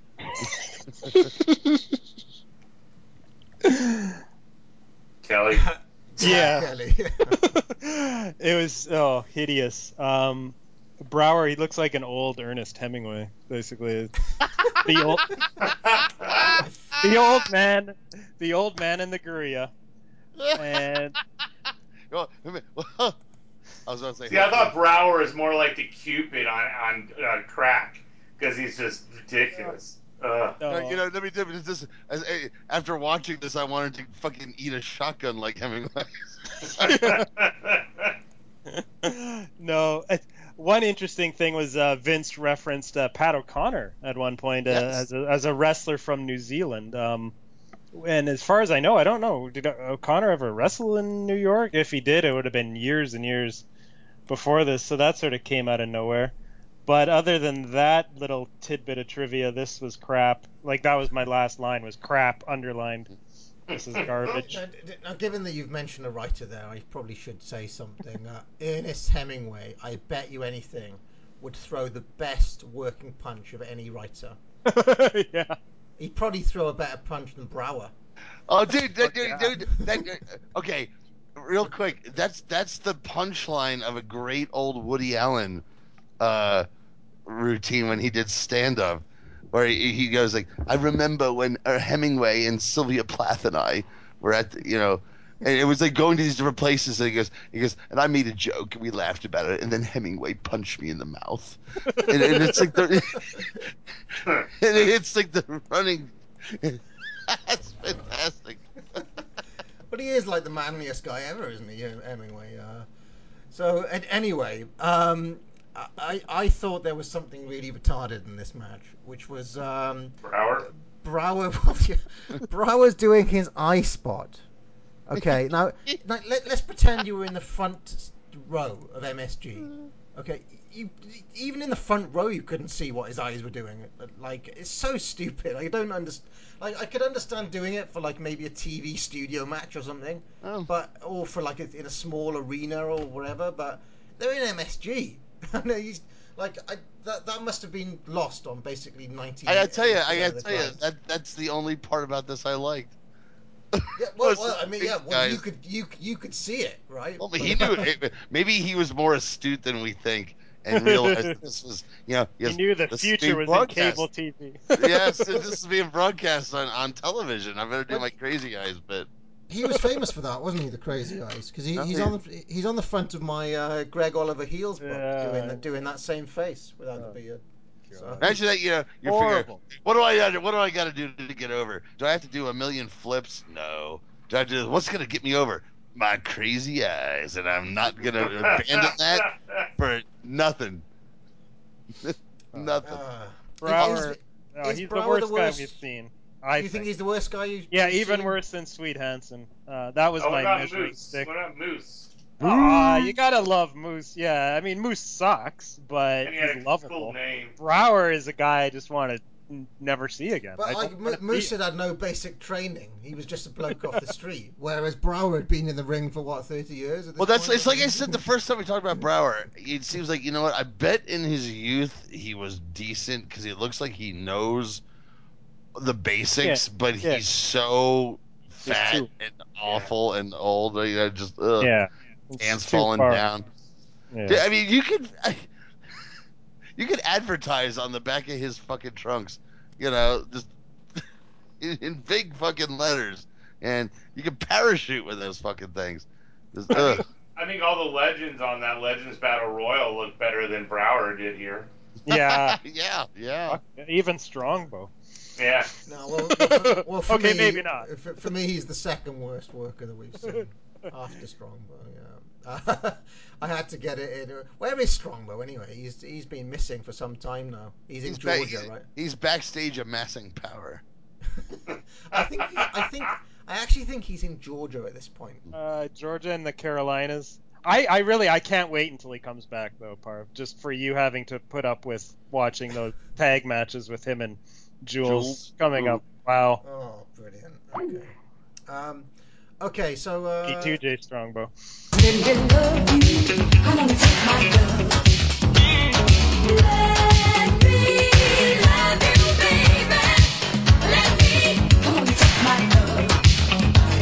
final match, uh, final match uh, on this card. It's uh, the fabulous Hulk Hogan taking on Tony Atlas. Yeah. Uh, Hogan wearing his Pied Piper gold number this this evening. Mhm. Um, Atlas, uh, well, Atlas is uh, is Tony Atlas, and uh, Pete, Pete, Pete, what did you make of this match? Uh, you know, it was what it was. Uh, it had fun moments. Atlas flexing is great, and then you can just see Vince just popping a Woody. Uh, just you know, Yeah. just going nuts, and you almost felt like he might have wanted to rip his suit off and join in the pose off, uh, just because he was just going nuts. Not Um, yet. Yeah, you could definitely see Thunderlips was in the house. Uh, it was just ridiculous that Atlas press slammed the Hulk. I was Mm. pretty awed, awed by that. Um, you see Atlas with one hell of a drop kick. And then, yeah, the finish was pretty fun with Atlas pinning Hogan after a crotch on the rope, even though Hogan had his foot on the rope, on the, on the, uh, yeah, on the ropes when they counted three. It was, it was fine for what it was. Pair of muscled up studs who are, who, they- they're better at posing than the art wrestling, but it, was- it was entertaining. I thought Atlas had a shitload of charisma. Yeah.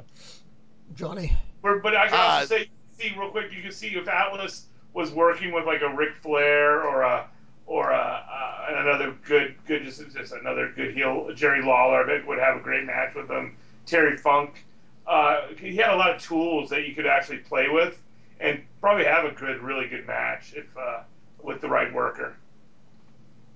Hmm. I thought I this know. was a lot of fun.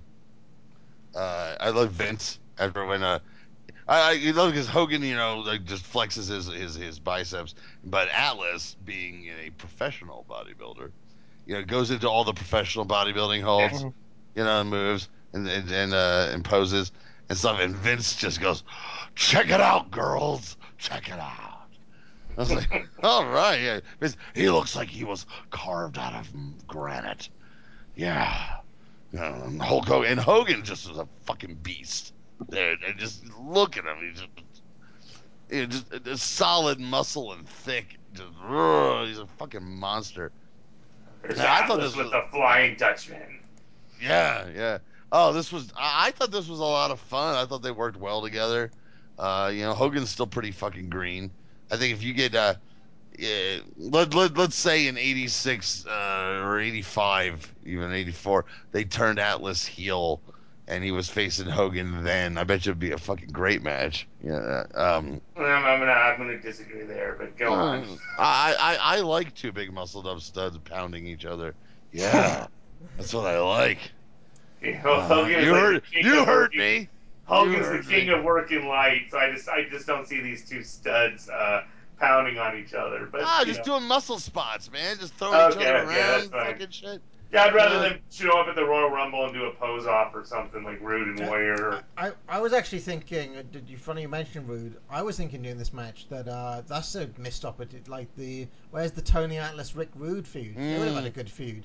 Uh, you Uh, know what? By the time Rude hit his stride, Yeah. Atlas, Atlas Yeah, was, well, it's- was if you could smoking. take- Atlas was Atlas was smoking crack under a park Yeah, bench. if you could take this Tony Atlas Yeah, and like oh, somehow like you know Quantum Leap him into into into uh, I don't know. 89 or something. Uh, well, the the Atlas Paul Orndorff feud is pretty damn fun. We're having the pose off in the club.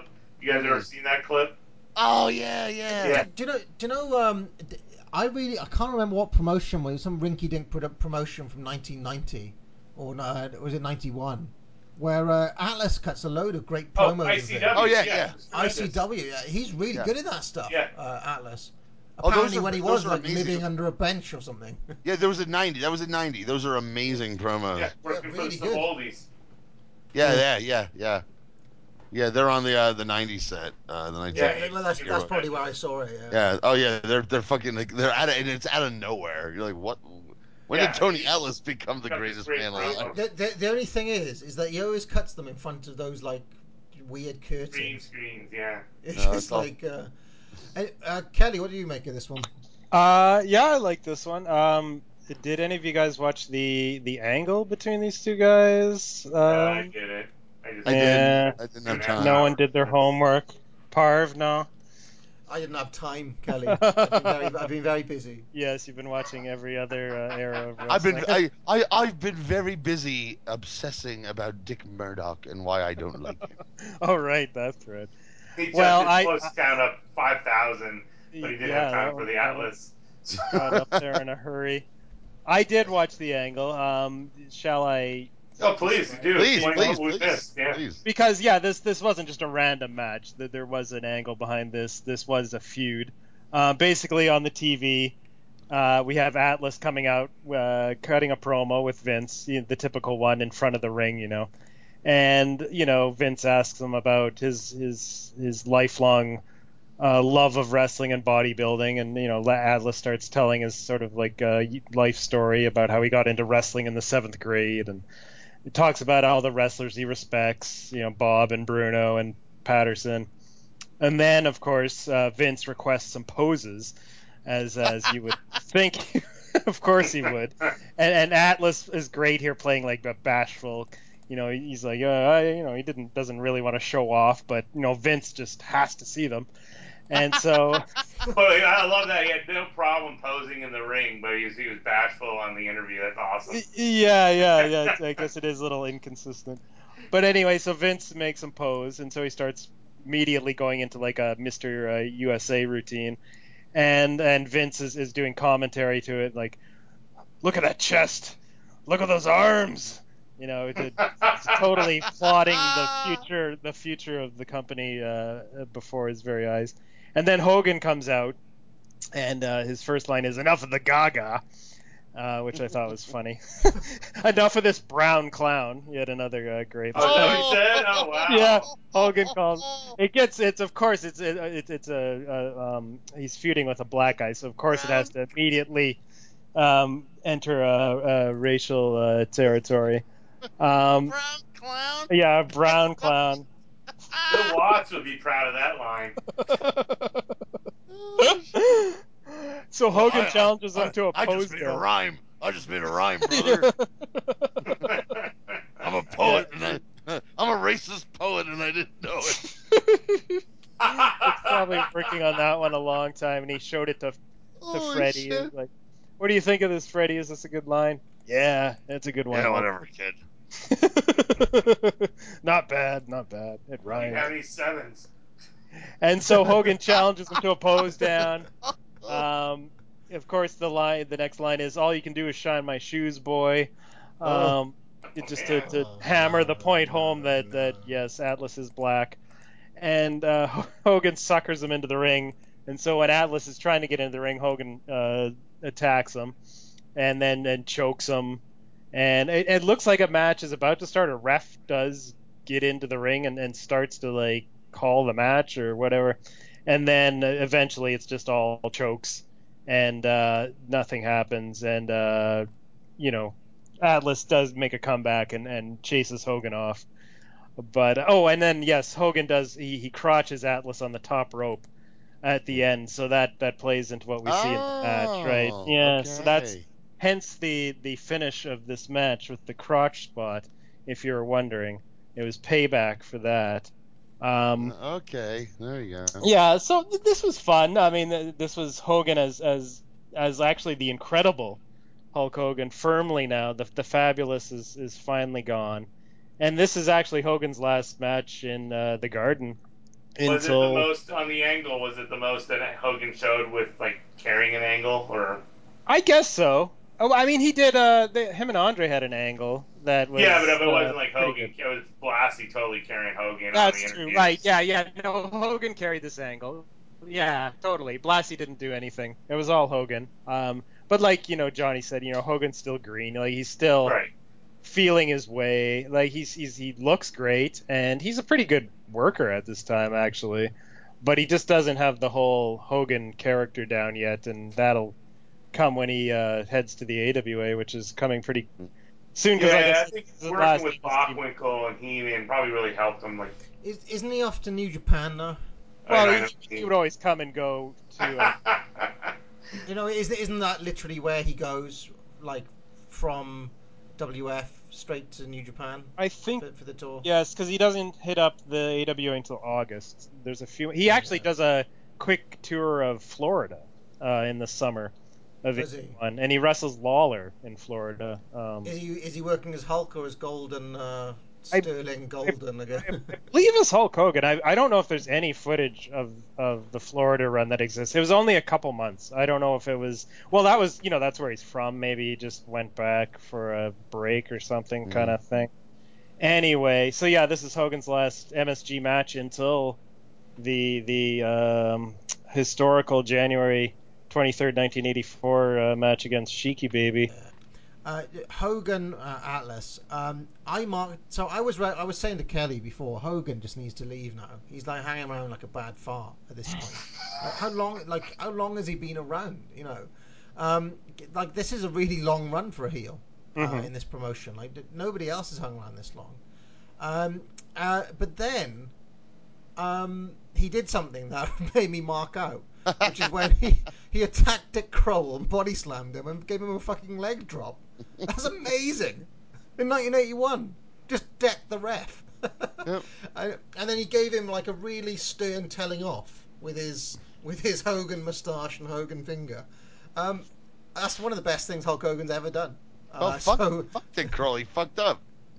Yeah, he blew that Yeah, call. well, I mean, I really did. I mean, I was because when, when I was watching the match, I was like, "Oh, hang on, he had his foot on the rope, ref. You missed that." It wasn't even the then- bottom rope; it was like the second. rope. Yeah, was it wasn't even like it, like uh, you know, hey, it was on the bottom rope, and you know, you had two giant bodies, and I didn't see it. Yeah, his leg is hanging off the top rope or some shit. Yeah. You know?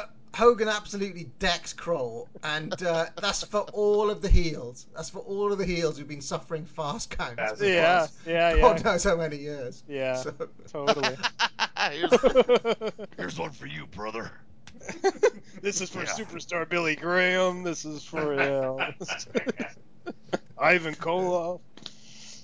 uh, so yes, um, uh, I enjoyed that. Uh, one of the better Hogan moments that we've had, and he's gone now. Uh, oh well. Well, gone He- from MS- MSG, still has a few Philly shows left in him. He went out with a bang from uh, from New York, so that's good. Really Uh, uh, he really did. I mean, because you, you didn't see that. No, and this was a this was actually a change up from their from their usual you know death slot tag Yeah, team oh, yeah, championship yeah. match. So they changed up the card a little well, bit. because there wasn't any tag matches on it, so they couldn't put it in the death slot. Yeah, this wasn't a curfew draw. This was basically a co-main event, I would say. Uh, well, Well, and the Andre match too was a main event. I mean, they had like three main events on this card. three three big matches. Yeah. They drew twenty four thousand, as you were saying at the top of the show, Pete. So you know, uh, it's not. I wouldn't say it's uh, you know all killer no filler, but there was quite a lot of uh, big names on this card. Um, okay, well let's uh, let's do our end of uh, end of show because I think that we'll have some slightly different answers tonight. Mm. Match of the night, uh, Pete. I'm gonna go Rods and SD Jones. I really enjoyed it. Uh, John, Johnny, Oh, uh, Backlund Hansen. Kelly, Yeah, yeah, Backlund Hansen too. and uh, I'm going Rick Martel Hangman. So there we go. Um, MVP. MVP, MVP, Pete. I'm uh, I'm gonna say Johnny Rods uh, just because I really liked what he did, and uh, I don't feel I feel pretty comfortable that I'm, I'm don't think I'll ever say Johnny Rods was an MVP of a show. Um, He was he was really good in that match. yeah, I. I thought he. I, I mean, personally, I thought Martel, like you, worked the best match or looked the best, but I thought Rods did something. I thought Martel's work was. He, he didn't need to do that. He didn't need to work his ass off for the Hangman. Um, so um, I'm going to go with Johnny Rods. I really enjoyed what he did. Uh, Johnny? I'm gonna agree with Pete. Johnny Rods. Uh, he just blew me away. Uh, he was funny. His facial expressions were Yeah. great. Uh, it just was like like wow. Uh, that and uh, I know I'm gonna give it a co. Uh, a co to, to Rods and SD for going out there and, and just being that entertaining uh, when they didn't have to be. So Yeah, there blowing the expectations out of the water. Exactly, exactly. Kelly? Oh, yeah, that's. I mean, it's a good case for Rods. I, I, I really liked him too. I maybe I'll throw out a different name just to be to, for you know to be different. I'm gonna go with Sarge because Sarge is always solid, and he was solid again against Andre. Um, so yeah, Slaughter is my pick. All I'm going to say, Kelly, I mean, you're really surprising me. When you actually Really? had a jobber match that was really good, you don't and you don't pick either of them as the star of the night. That is just, I'm the unpredictable Kelly Nelson. yeah, yes, man. It's almost like Hey, a heel turn tonight. I They mean, you weren't picked, jobbers then. They the best match was jobbers the then. main event, and, and then you go with Sarge, the best heel on, in 1981. Wow. Yeah. I you know. You can't predict him. Be on your toes. Well, d- yeah, I don't give Jobbers MVP, so my uh, MVP is Rick Martel. So uh, there we go. I did by far the best performer on this card. Uh, second and second would probably be Pat Patterson's hair, which I'll give another shout out to. And uh, I guess there's no real competition for worst performer on the night. It's got to be Bulldog Brower, isn't it? Yeah. Any, anyone disagree? Dominic's bump was close, but Brower. It was definitely the worst bump of the night. yeah. All Because right, so, uh, bump Bump of the year. No, Horrible. no, no, no, no. The the the uh, uh, the the, uh, the elasticity of Brower's pants for the worst uh, worker uh, of this night. Ugh. I kept thinking, I was like, I mean, if those giant pants fall down, and I gotta see his wrinkly old ass, I'm just, I'm, I'm quitting wrestling. fandom. Just- Well, we got plenty of Brower coming up on future shows, so you know you never know. Lovely. Yeah, maybe we'll get lucky. and We'll get a moon Think- moon uh, a mooning spot out of Brower. Hopefully on a Ugh, Philly show ugh. where Cal can do the, the commentary on it. Oh my God, Dick! Did you see the size of his ass? That's not one moon. That's two. That's two. That's not a moon; it's a space station.